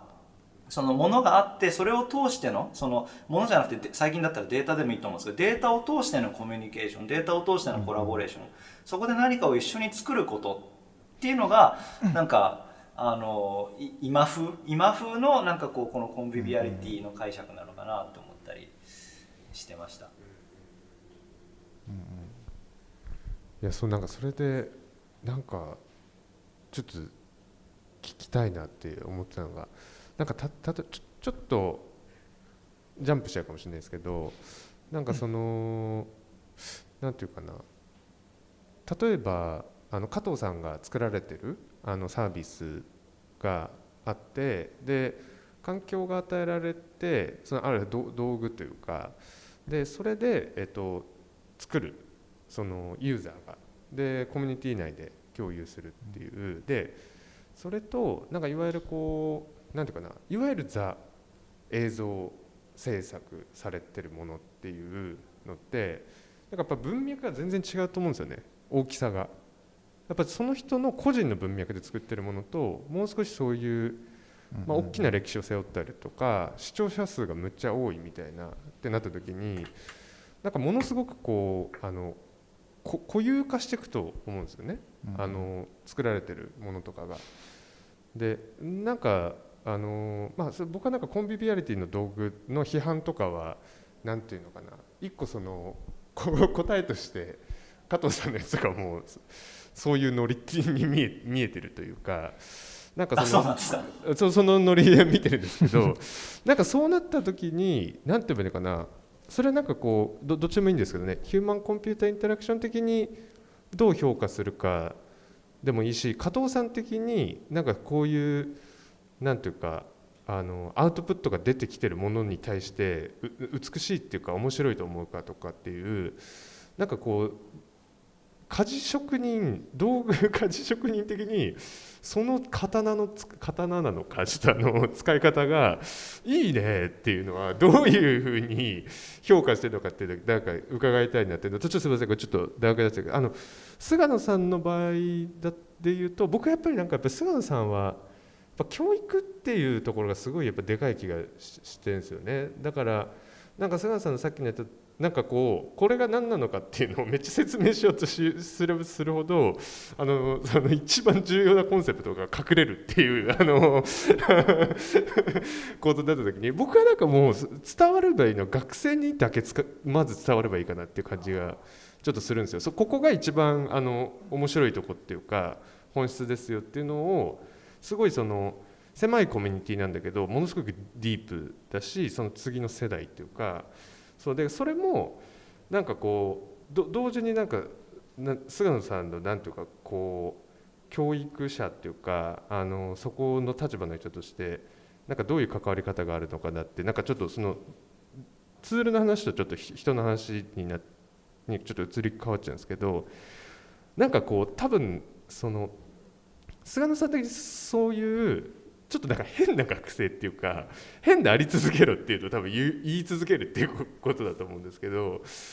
なんかそれも多分菅野さん的になんかある種そういうそこがなんか美しいっていうのを多分言い続けないとあのなんかこう飲み込まれていってしまうからなんか一個そういう役割があるのかなっていう感じがしててすいませんちょっとこうずっとこう言っちゃったんですけど加藤さんからさっきの質問の話聞いてで菅野さんからはなんかその学生さんに対してなんかそこのなんか変になり続けるなのか そのなんか菅野さん的にどうなんかこう関わっていいいけるとそれがなんかあのいけんのかなみたいなのをちょっとかどう考えてるかとかややりながらどう思ってるかとかちょっと聞けると嬉しいです。ちょっとじゃあ加藤さんから。何を言えばいいかな。道具、あの、あ、えっとですね、僕が作っている道具は、今、今まさに作っている道具、環境って大きく分けて2つあって、テキストライブと、えっと、グリフィスなんですね。で、テキストライブの方は3層圏でやってるから、技術的にあのトップノッチですごく新しいことを入れていくっていう工学的なその新規性がそれこそ、まあ、いっぱい入れうる場所だし、えっと、そういうプラットフォームとして使ってます。で、その時にユーザーの人たちっていうのは、えっ、と、研究のプロセスの中でやっぱりなくてはならないと私は思っていて、その、なんだろうな、やっぱり作った機能をすぐに使ってもらえるってこれ研究者としてはものすごくありがたいんですよ。あの、これはもう単純にその研究者として、えっと、ありがたいっていう話です。で、えっ、と、それを超えた範囲で、やっぱサービス化してるからこそいろんな人が、えっ、と、そのツールを使ってくれて、えっ、と、いろんな作品を発表してるっていう、その作品のバリエーションが見られるのは、あの、それはもう研究者の喜びを超えて、もうサービス運営者としての喜びですね。あの、それは、なんだろうな。まあだからそのためにやってると言っても過言ではないんですけど、なんか多少無理してやっぱり実装頑張ろうかなって思うのは、やっぱりその辺ですね。で、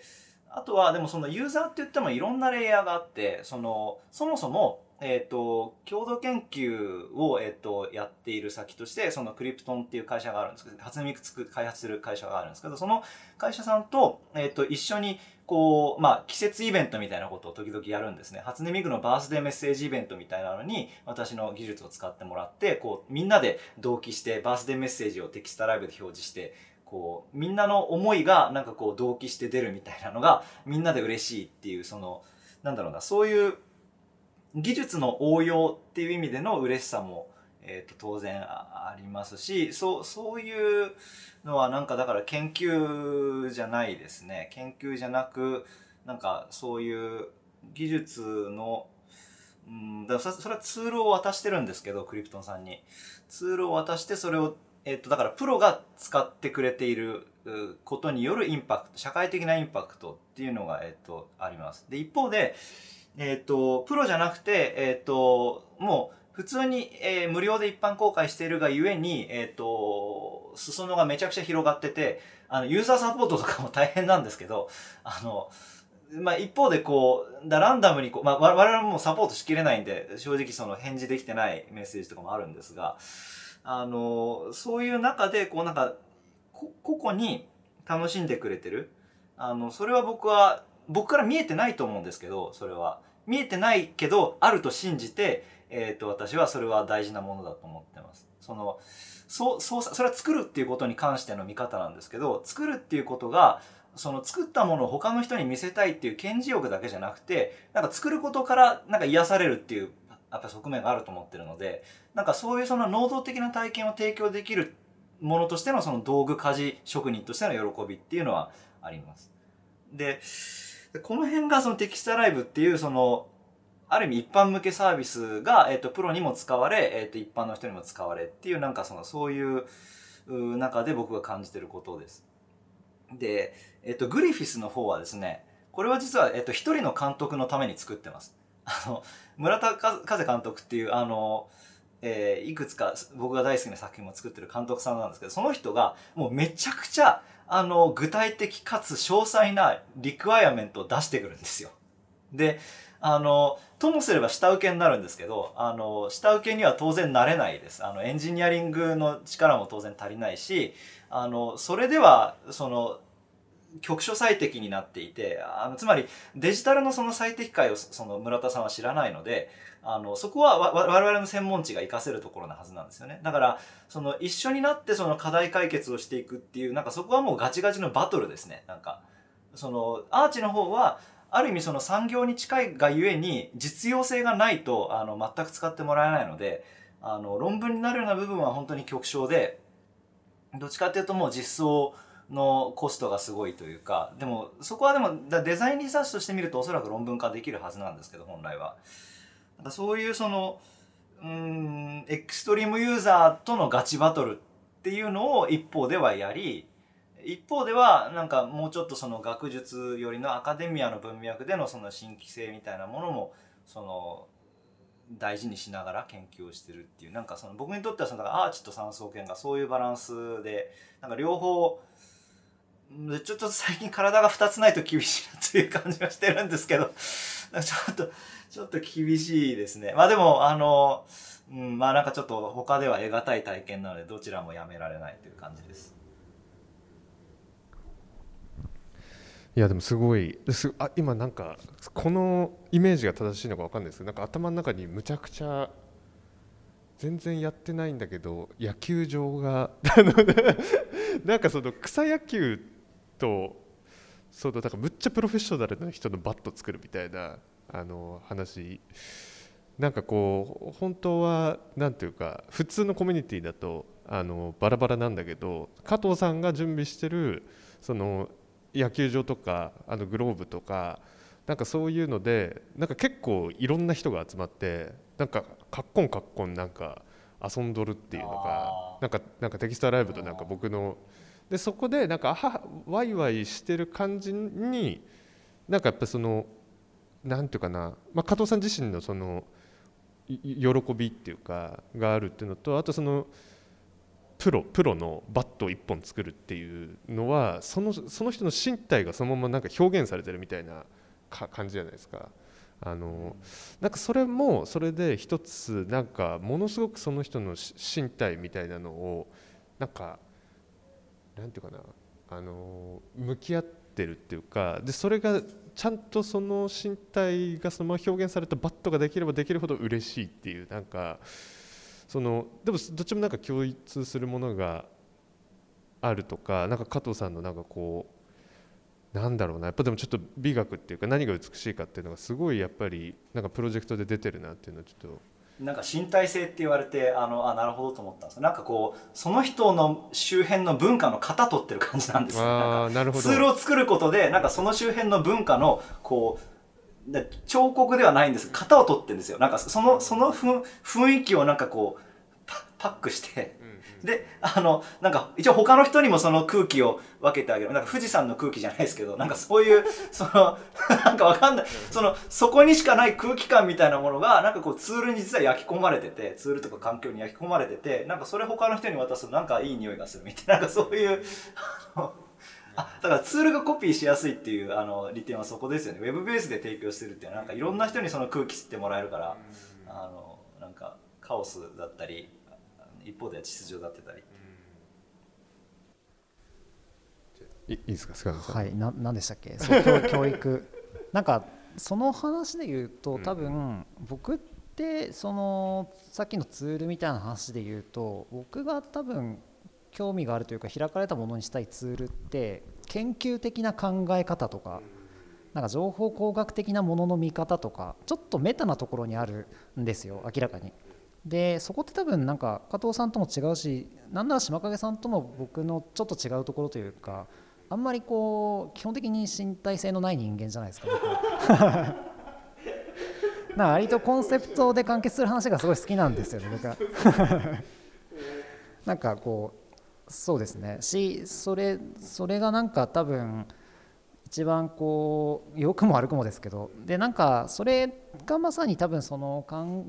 え方とか方法論をツールとして伝えるっていうのはまさに教育的な話だと思うんですよ。でプライマリーに行った当然それがこう研究室の学生って話になってくるのも、まあ、間違いなくそうで、まあ、そこに関しては全然まだ PayPay なんでどこまでできてるかっていうのは怪しいですけど、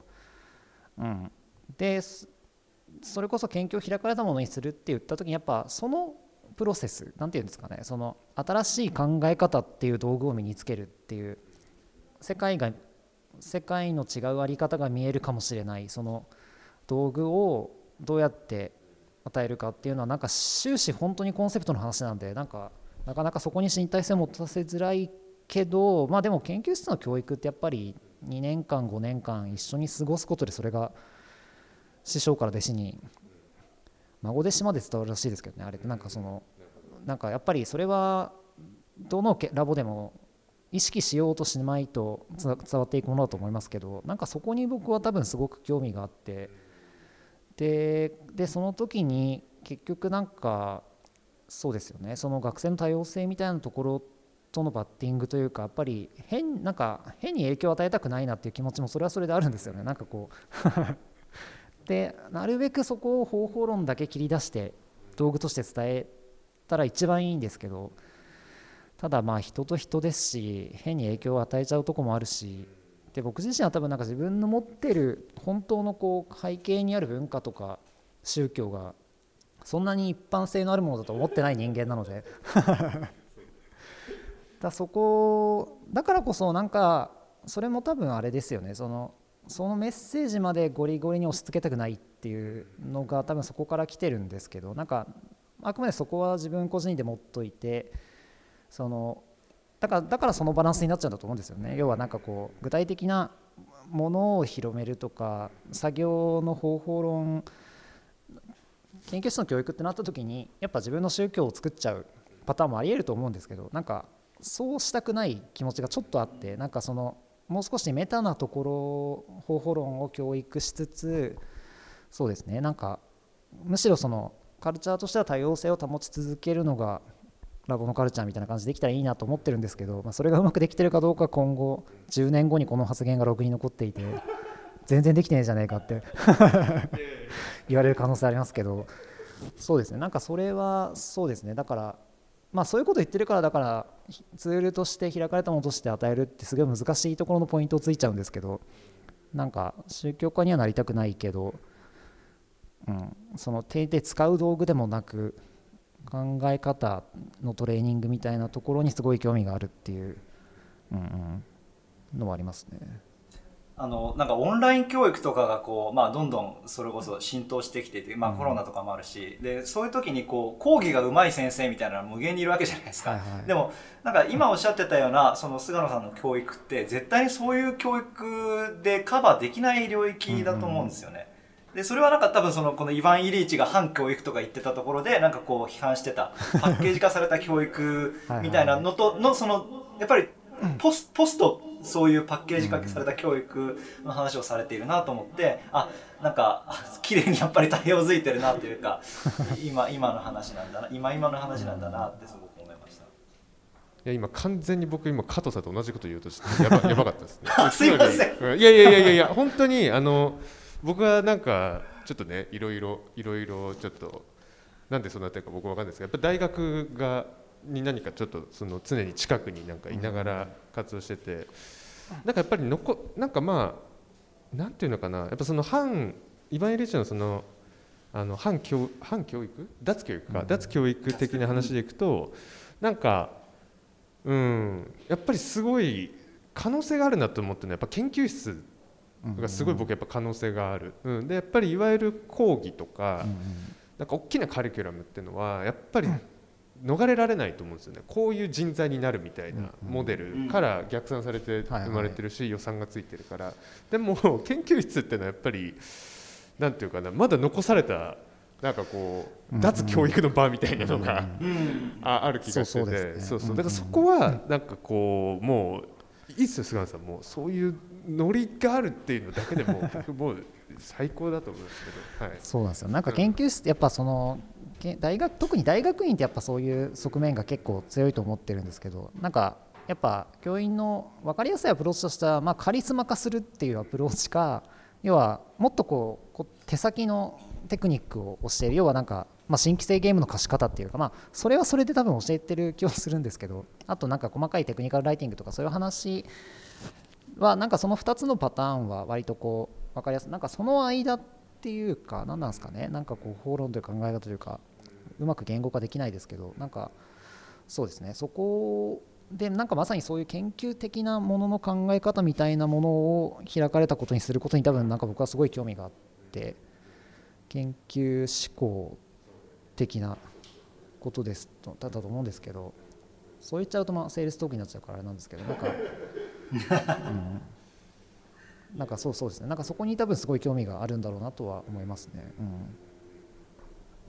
いやだからなんかちょっと一つ夢が叶いましたね。なんか僕はもうだからずっと、ね、加藤さんと菅さんはそれぞれ会ってたからでなんかそのでもやっぱちょっとそレイヤー違うっていうかあの菅さんの話すごいですけど、なんかこうコンセプトのその構築とかなんかそこをどうなんていうか考え方の道具として渡すかっていうのと、あの加藤さんの本当にこのサービス作るとか、なんかすごレイヤーは違うんだけどでもすごい共通してるなんかこう美学みたいなのがあって、なんか今日この話をなんか3人で聞けたのはむちゃくちゃなんか嬉しい？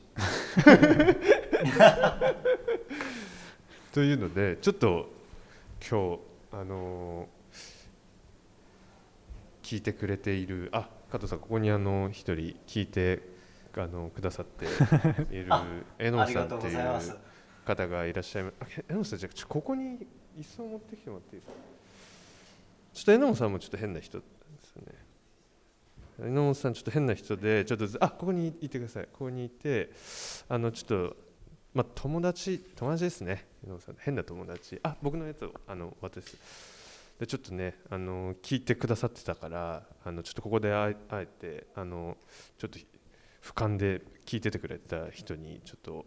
あのちょっと質問とかコメントをもらいたいっていうので、まあ、まずでも榎本さんちょっと自己紹介していただいてでそこからなんかちょっとコメントとか質問いただけると。これで喋ると6あわかりました。えっと初めまして榎本大樹と申します。加藤さんちょっと顔あ榎本です。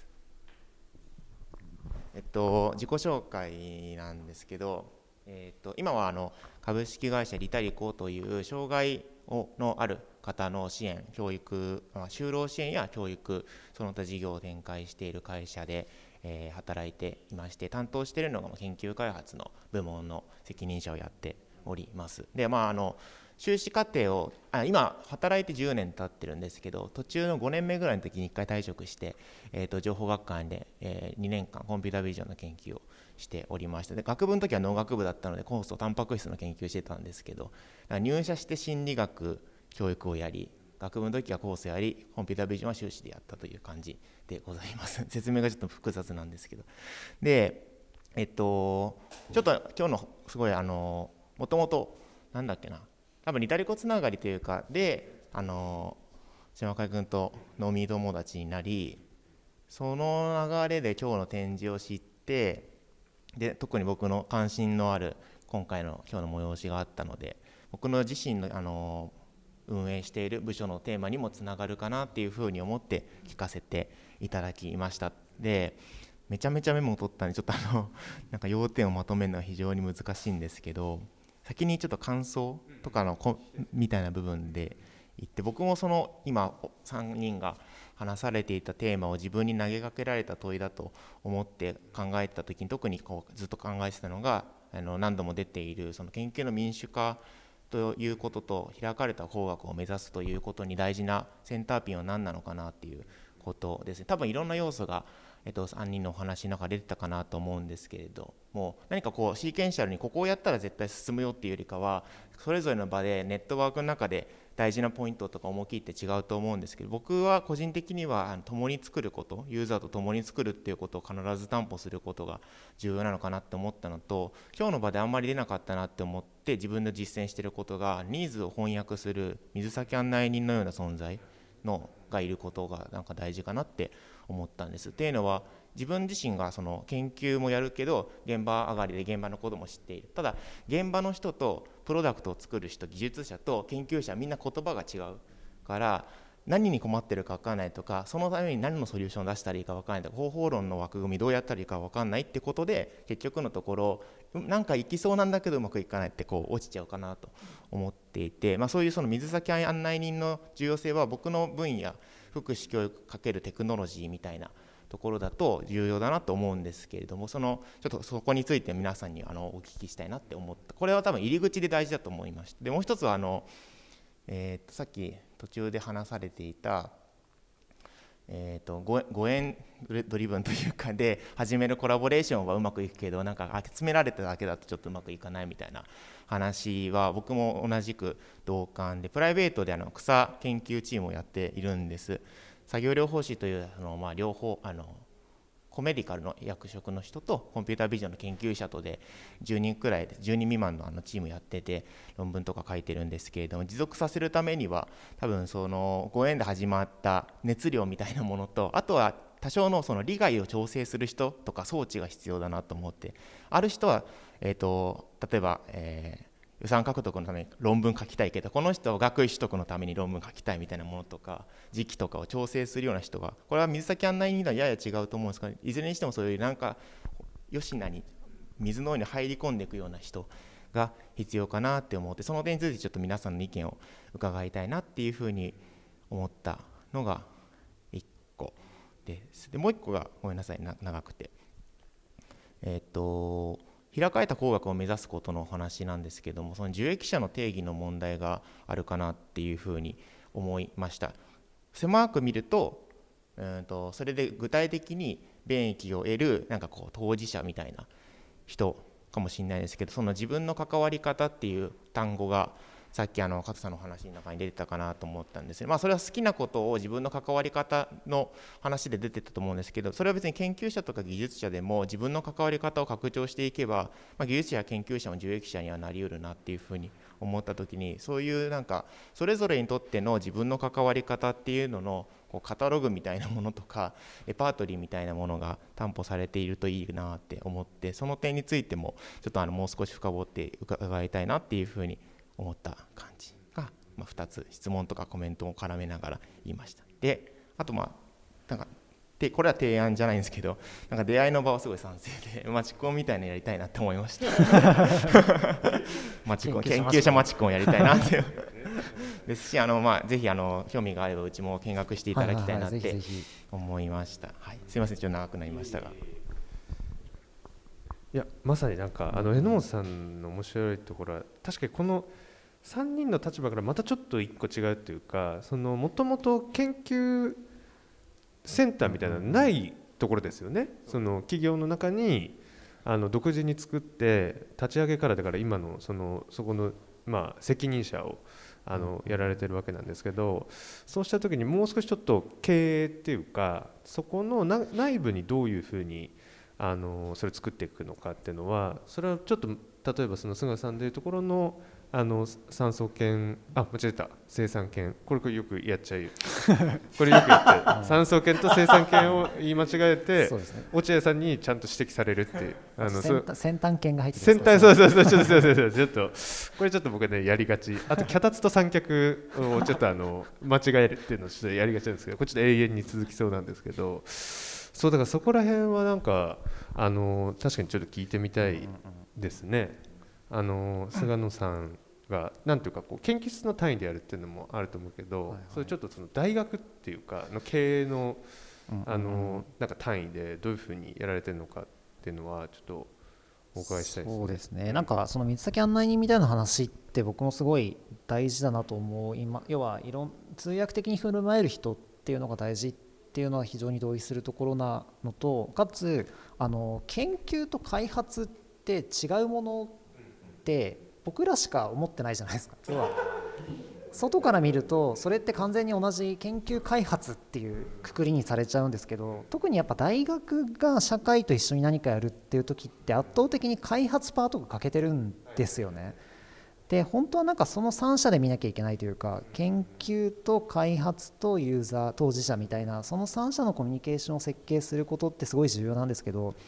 なんか大学側ではやっぱそれ本当にできないんですよね。で大学が開発の役割に担おうとするとやっぱりどうしてもうまくいかなくってなのでそこは本当にうんなんかも大意識としてはすごいあってうまくやっぱ実は3社なんだよっていうのってそもそもあまり世間に認識されてないような気もしますし大学としてもそこまでなんかうまくそうですねその仕組みについてあのハンドリングできてないところがあるので本当やっぱりその3社の関係を築くでその場合なんか案内人って3パターン必要なのかもしれないですし全部知ってる人っていうのが現れてくれれば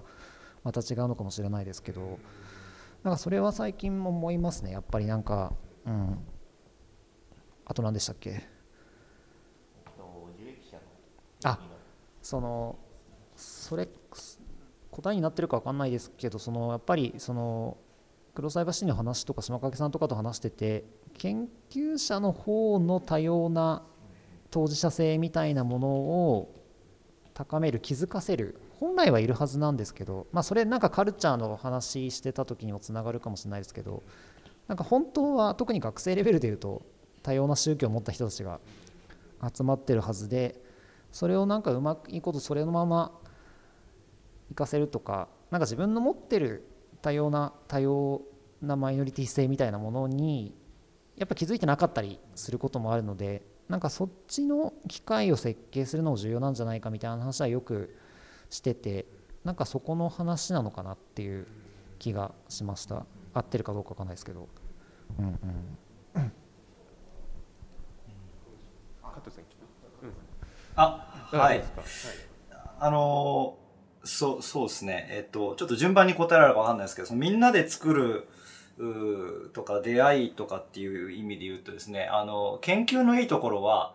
あの世界に研究コミュニティがあるところだなっていう気がしていてあの国内僕の場合、えっと、実は、えっと、修士博士の間論文出すのめちゃくちゃ苦労したんですよ。であのまあ、もちろん僕の、えっと、調査が足りなかったっていうところに尽きるんですけど、えっと、世界を見ると実は自分と同じような興味持ってる人が1人や2人いるんですよね。でそれのおかげで僕あの論文がポンポン出るようになったっていう背景があったのでなんかその仲間を作る時に、えっと、世界への、えっと、リーチができる立場っていうのが研究者の強みの一つだなというふうに思ってます。でそれが一つとあとはその出会いっていう意味で言うと僕はあの名城しがたいお茶会っていうのを1年に1回やってたんですね。コロナ禍がちょっと始まっちゃったからできてなくて、これ本当に厳しいんですけど、あの、1年に1回クリエイターの人と、えっ、と、我々研究者と、あとプロデューサーとか、あの、まあ、要するにコンテンツ業界の人たちが、えっ、と、今年やったことをなんとなく、こう、ざくばらにしゃべるっていう会をやっていたんです。で、なんかそれはすごく僕にとって貴重な機会だったので、コロナ禍でどうしたらいいのかなっていうのはちょっと僕も答え持ってなくて、なんかそうですね、なんとかしたいところですね。あとは、えっ、と、R&D のチームを、えっと、会社の中で、えっと、一から作られたっていう話は、えっと、実は僕のそのアーチでの、えっと、振る舞いもちょっとそれに近くてですね。ただ、あの、僕の場合はどうして R&D のチーム作れたかっていうと、もう一重にあの、経営層の理解があったからですね。あの、なんか僕の場合はそのアニメ業界だったので、アニメ業界で R&D を真面目にその、えー、ラボを作ってやっている会社はどれぐらいありますかっていう話ですごく少なかったので、その R&D のチームを持っていること、それ自体が企業価値の向上につながると。そのある意味、その宣伝費だと思ってくださいという、あの、風に説明できたし、あの、社長がそれでこう、うんと言ってくれていたっていうことが一つあります。で、あとは、えっ、ー、と、ちょっとお茶会とも、えっ、ー、と、実はコミュニティが半分被ってるんですけど、あの、放課後 R&D っていう、えっ、ー、と、言葉を作って、えっ、と、推進しててですね、その、会社が、えっ、と、直接雇用で研究者を雇うって結構な覚悟がいるんですよ。あの、会社のその、えっ、と、ミッションに対してコミットしなきゃいけないから、それを、相応のその覚悟がいるし、えっ、と、お金が必要っていうのが、現実問題としてあったんですけど、あの、そうじゃなくて、えっ、と、他に、えっ、と、趣味を持っている人が兼業であのアーチのその R&D チームに入れる仕組みっていうのを作って、えっと、それを、えっと、もう随分回してきていますというか実はあのアーチリサーチってあのフルタイムの人いないんですよ。あのみんなパートタイムでみんなあの趣味があってみんな放課後に集まって研究してるっていう感じなのでなんかそれは一つあのやり方としてあのあるのかなって気がします。まあ、一方でそのみんなが 兼業でやってるとあの誰がそのえー引っ張るのかっていうところでやっぱり誰かが無理しなきゃいけないっていうその問題があって今は主に僕が無理してるのでそこはちょっとやっぱりなんとか なんとかなんとかって思ってるんですけどまあちょっとしょうがないですかね。で R&D がくっついてあの認識されるっていうのはまさにその通りでまあ大変ですよね。あの R って本当に学術論文出してるだけでは普通の会社では評価されないので R と D がやっぱり同時に必要だしあともう一つ言うとそのおそらくプロデューサーとかプロダクトマネージャー的な役割の人も必要なんだと思ってます。これはあの先ほどニーズを翻訳する人が必要っていう話が出てたところとちょっと近くてここ今僕があの兼ねちゃってるんですけどあの監督さんのその無茶を 受け止めてあの優先順位つけてであの研究開発として面白みのあるところに課題に落とし込むっていうあのところそこの取捨選択を助けてくれる人っていうのがやっぱりあの研究者開発者の他にプロデューサーあるいは、えっと、プロダクトマネージャーっていう形でなんかいた方がいい。そういう意味ではそのリサーチャー development プロデューサーそしてユーザーっていうなんかこう四角四角形の関係があのあるといいのかなっていう気はしてますかね。そんな感じでしょうか。今あのおっしゃってた四角形の関係はすごいあの非常に共感するところです。一部なんか自分で今言われてあやってる部分もあるなっていうふうに気づけたところです。あの私たちの会社ではその全国に施設があって通ってきてくださっている利用者さんがいらっしゃるしそこで働かれてる方々がいらっしゃるので、まあ、すぐにまこう現場に行ったりとかヒアリングするっていうところとエンジニアと僕たちの研究者がみんな同じ会社の中にいるっていうところが結構強みかなっていうふうに思うので、まあ、やってる普段やってることだなっていうふうに思います。でも僕はその今無茶を受け止める役割ではあるから無茶を受け止める存在はあのは必要でなんとか無理を聞かせながらやるっていうでもまあそれが楽しいしそれが自分の相対的な強みだなっていうふうにも思ったりするのでそ,、まあね、そういう人をどうやってアサインするかとか育てるかは結構大事かなっていうふうに思いましたあまりこうやりたがられないやりたがらないそんなにこう分から分かりづらい仕事かなと思うんですねなんかや闇の仕事というかあの記述記述しづらい仕事かなっていうふうに思ってうんそうですね。だからそこはすごい共感しました。いやそうだからなんかそうですね。なんかこれでこうキュッとこう今榎本さんが入ってなんかこう一個抜けてたところがなんか言語化された感じですけどそうなんかやっぱりなんていうかなそのやっぱ調整する人っていうのが必要なんですよね多分ね。うん。その全体を見てる人っていうかそう評価も含めてそうだと思うんですけどそうだからそこら辺がやっぱり多分榎本さんが実際に今実践されてるところかなと思っててあなんかありました？あ大丈夫ですか？うん、うん、そうそうそう。だからなんかなんていうかなそれはそれでまたなんか いやでもやっぱり僕は思うなんかやっぱり研究室とかでもなんかいるんですよね榎本さんみたいなやつが。どっかやっぱりあのいますよね。なんかあのなんでこれ回ってんだろうみたいなやつとなんかその闇の仕事をねあのちゃんとしてる人っていうのがいて。そうそうそうそう。その人の仕事ってすごい分かりづらいしあのなんかこうどこにいるんだろうっていうか、まあ、ああえて消してるからね自分の姿を。闇の仕事をしてるので。そうそうそう。だからなんか榎本さんみたいな人が増えるにはどどうすればいいんですか？僕なんかいないんですけどなんかそういう人周りに。だけ大変なんですけどなんかそのどどういうどうやったらそういう人まあでもそれ会社の中でやっていく時そういう人を増やしていくとか多分育成するっていうのが多分一個なんかこう経営の中で入ってていいなんか一個多分やらないといけないことに一つに入ってる気がしてるんですけどなんかそこはどういうふうにあの考えてるのかなっていうのはちょっと聞きたいあ言える範囲でいいですよ。すごい難しい問いですね。人のことはいくらでもよく自分のことは分かんないっていう ことなんですけどうん。自分自身は何の専門性もなく入社している、まあ、先ほどもお伝えしたように農学部で酵素の研究やってポンと新卒であの障害者支援の会社に入ったのでそもそも人嫌いだしあの子供のこともわからないし発達障害も知らないっていう状況で入ったから何でもやるっていう感じでは仕事したんですけど、まあ、結果的に多分周りの人たちに比べるとそういう専門がなかったからなんかこう器用貧乏になってったって感じはあって、まあ、それがあのいい感じに当てはまると闇の仕事を引き受けになったって感じなのかなって振り返ると思うんですけどね。結局でも利害の調整って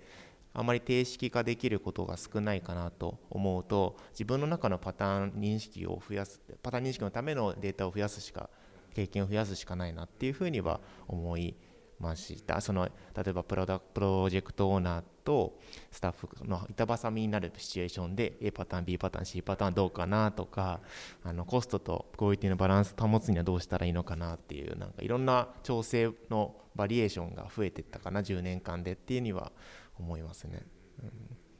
でもそう思うとパターンは作れるからこんなカタログですよっていうのは出せるかもしれないし今話を聞いてこうちょっとふらふら言うんですけど調整の実践をまとめるっていうのをやってもいいなって思いました。したそうだからなんかちょっとなんかつながってきちゃってますけど昨日あのなんか催しでやったんですよ。ドミニクさんと和田夏美さんというその手話通訳の人と清水純子さんっていうこうグラフィックレコーダーの人でまあ基本それぞれの翻訳みたいなことをやってて今なんかそれがすごい頭に浮かんできたんですけどなんかあのまあ彼彼女らがやってる翻訳の実践ってそのパブリックなところももちろんあるんですよね。普通に言語翻訳するとかその手話通訳するとかなんか呼ばれて議題をあの音声言語から視覚にするっていうのはあるんですけどやっぱりそれをあのなんかこうパブリックにもやってるんだけど日常生活の中ですっごい細かいコミュニケーションのデザインをしているんですよね。それ多分職業病っていうかあのそういうのもあると思うんですけどなんか今あの榎本さんがおっしゃってたなんかそのパターン作っていくとかっていうのもなんかやっぱりクリエーションだという風な感じがしてなんかそこもなんかこう一個なんていうか今回のその議論の中でちょっと抜けてたところなんかなんかあの話題提供してくれたっていう感じで今日はそもそもそもそもまず来てくれて朝10時から入り同じ入り時間で入っていただいて10分前にいただいてありがとうございます。という感じでちょっとじゃあぼちぼちな感じになってきましたんであのあ結構いい時間大丈夫ですか？あのなんでちょっとえっとあのねちょっと一言ずつちょっとコメントをいただいてちょっと締めていこうかなっていう感じで。じゃあ菅野さんからお願いします。はい。これでも締めるの難しいです。なんかいろんな。難しいですね。めるっていうかまあなんかやっぱコメント。コメント。うんかそれなんか聞いてちょっと印象に残っなんか体に残ってることが何だったのかっていう。はいなんだろう。なんだろう。その様らなくても大丈夫 そうですね。なんかでもやっぱあの島影さんも言ってましたけど若干いるレイヤーとか立場が違うけど共通する問題意識みたいなのが見えてくるしなんかそれもあれですよね。やっぱ長時間話すとそういうところがにたどり着けるっていうのは、さっきのコミュニケーションの話に返ってくるかもしれないですけど、うん、それは、まあ、こういうことやってるといつも思うんですけどなんか今日もすごい感じましたね。うん、はい。じゃあ加藤さんお願いします。はい。はい、そうですね。あのいや僕はあの島影さんといる時しかしない話っていうのがあって なんかなんかね割とこういうふわふわした話ってあんまりする人がいなかったんですよね。あのだから今日もまたこういういろんな話ができてすごい楽しかったし嬉しかったですでまあそもそもでもこういう話がなんかここまで盛り上がったのはあの、まあ、島影さんのキュレーション力があるんだろうなと思ってるのでいやなんかそれはあのさっきのそのプロデューサーが大事だよねっていうその話とつながると思うんですよね。なんかその場を作るって言った時にやっぱり人と人の関係をどうあのあの作っていくかっていうことだと思う。なんかこの辺ぶつけたら面白いでしょ？みたいな。なんかそういうのも含めてこうプロデュース力なんだろうなと思ってて。その兼業先のアーチって実はプロデュース専業なんですよ。あのアニメスタジオは持ってなくてアニメのその企画を作ったりプロデュースをするっていうそのプロがあのいっぱいいる会社なのでなんかそう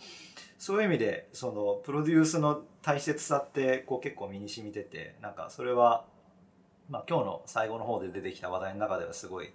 気になったっていうことと、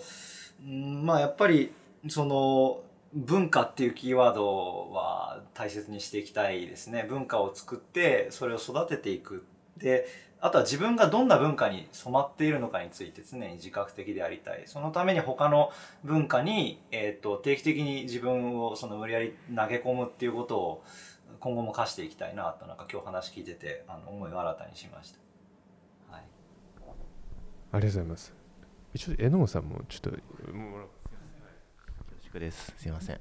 えっ、とすいません。途中からありがとうございましたえっ、とそうです。すごいあのテーマが面白かったのと3人のそれぞれのお話で自分もあの今の実践と振り返りながらできるいい機会でした。ありがとうございました。あの僕の持ち帰ることっていうところで言うとその研究の民主化っていう問いは今の自分がやっている現場で進めていきたいなっていうふうに思いますできるあの土台土台はあってポテンシャルもあるなってことを再認識できたのでそれを進めて、まあ、それを何らかの形、まあ、論文以外のアウトプットっていうのはいろいろあると思うのでそれ何らかの形で、えーと残せるといいなっていうふうに思いましたっていうのともう一つ文化の話も結構引っかかっていて文化づくりのために何を大切にするかっていうその価値を明文化することが重要だなと思ったんですね。何が大事だと思っているのか何をこうし、まあ、宗教と話もあったんですが信仰するのかっていうその価値をの明文化づくりをなんかこう定期的に行って点検していくっていうこともその民主化のとセットで進めていきたいなっていうふうに思いました。今日はありがとうございました。それで思ったんですけど一言いいですか？なんかその文化の話ってした時にやっぱこの催しがアートの文脈でパッケージングされてることって実はすごい重要というか。なんかそこそこの力みたいなのはありますよね。なんかこう、うん、そうそうなんていうんですかね。その、うん、そこ文化って話をした時にやっぱりそれを担ってきたのはアートっていう文化っていうかなんていうんだろう。文化とか考え方とかカルチャーの多様性をまさに担ってきたものだと思うのでなんかそこにもこうすごい意義があるのかなって感じがしました、ね、確かに。なこういう批判的なってクリティカルなその建設的でクリティカルな議論をする場として、やっぱりこのなんかアート文脈ってすごく大事なんだなって今改めて思いました。それはなんか既存の学問分野っていうところにとどまらず、なんかそれこそその学問分野を超えて人が集まれますよね。なんかこうやって。実践の場とか学問の場を超えてなんか集まってこう、ここれこそがアートですよみたいな感じでこう話ができるっていうのはなんか結構貴重ですね。いや本当にそれそれ本当僕最後言おうと思ってた。すいません。いやもういやもうそれをだから今滑り今こう乗るなんかこうボードが来てそれ乗って滑るみたいな感じに今 あのなってますけどなんかいや本当なんていうかなかその加藤さんがあの今やってることを論なんか論文で学会に出した国際的に出した方がいいってノリとちょっと近いかもしれなくてでもやっぱ美術とかアートではそれはそれでだから結構やっぱメインストリームのエステティックスがありでなんていうかな。こ,、まあ、ここは本当いわゆるザ美術館ではないけれどもやっぱりでも現代美術っていうのをあのやってきたところの中で、まあ、こういう展覧会っていうのがあってで、まあ、結構こう現代美術の端っこで多分僕ずっとそのちょっと変なデザインというかあのすごくアートに近づくデザインみたいなのをあの日本だとやっぱり発表する場っていうのはやっぱそこになってきた時に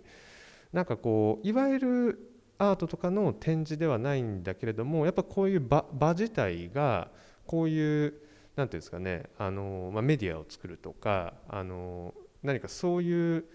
実験の場として扱えるっていうのはなんかこうやっぱ体感としてあるしやっぱこの場があるからこういう言葉が出てくるっていうのもあのなんか体感としてありましてなんかこ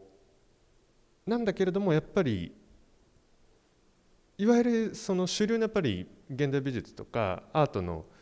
その美しさと多分僕が扱ってる美しさって結構違うですよね。だからやっぱオープンしてからやっぱりすごいあの何て言うかな部屋が寒い感じ？寒くないんだけど。だけど毎回これやると温まるっていう あの 感じになってて今日もあのすごいあのかなりだっていうか元気になってしまったっていう感じなんですけどもでも多分やってるのはそういうことだそのいわゆる大きな意味での文脈でのアートっていうものももちろんあると思うんですけどなんか多分僕はその皆さんのお話の中にある生きる技法としての何かあのメディアテクノロジーの造形性とか情報工学研究っていうのを、まあ、一つクリエーションだとした時にそれをどうあの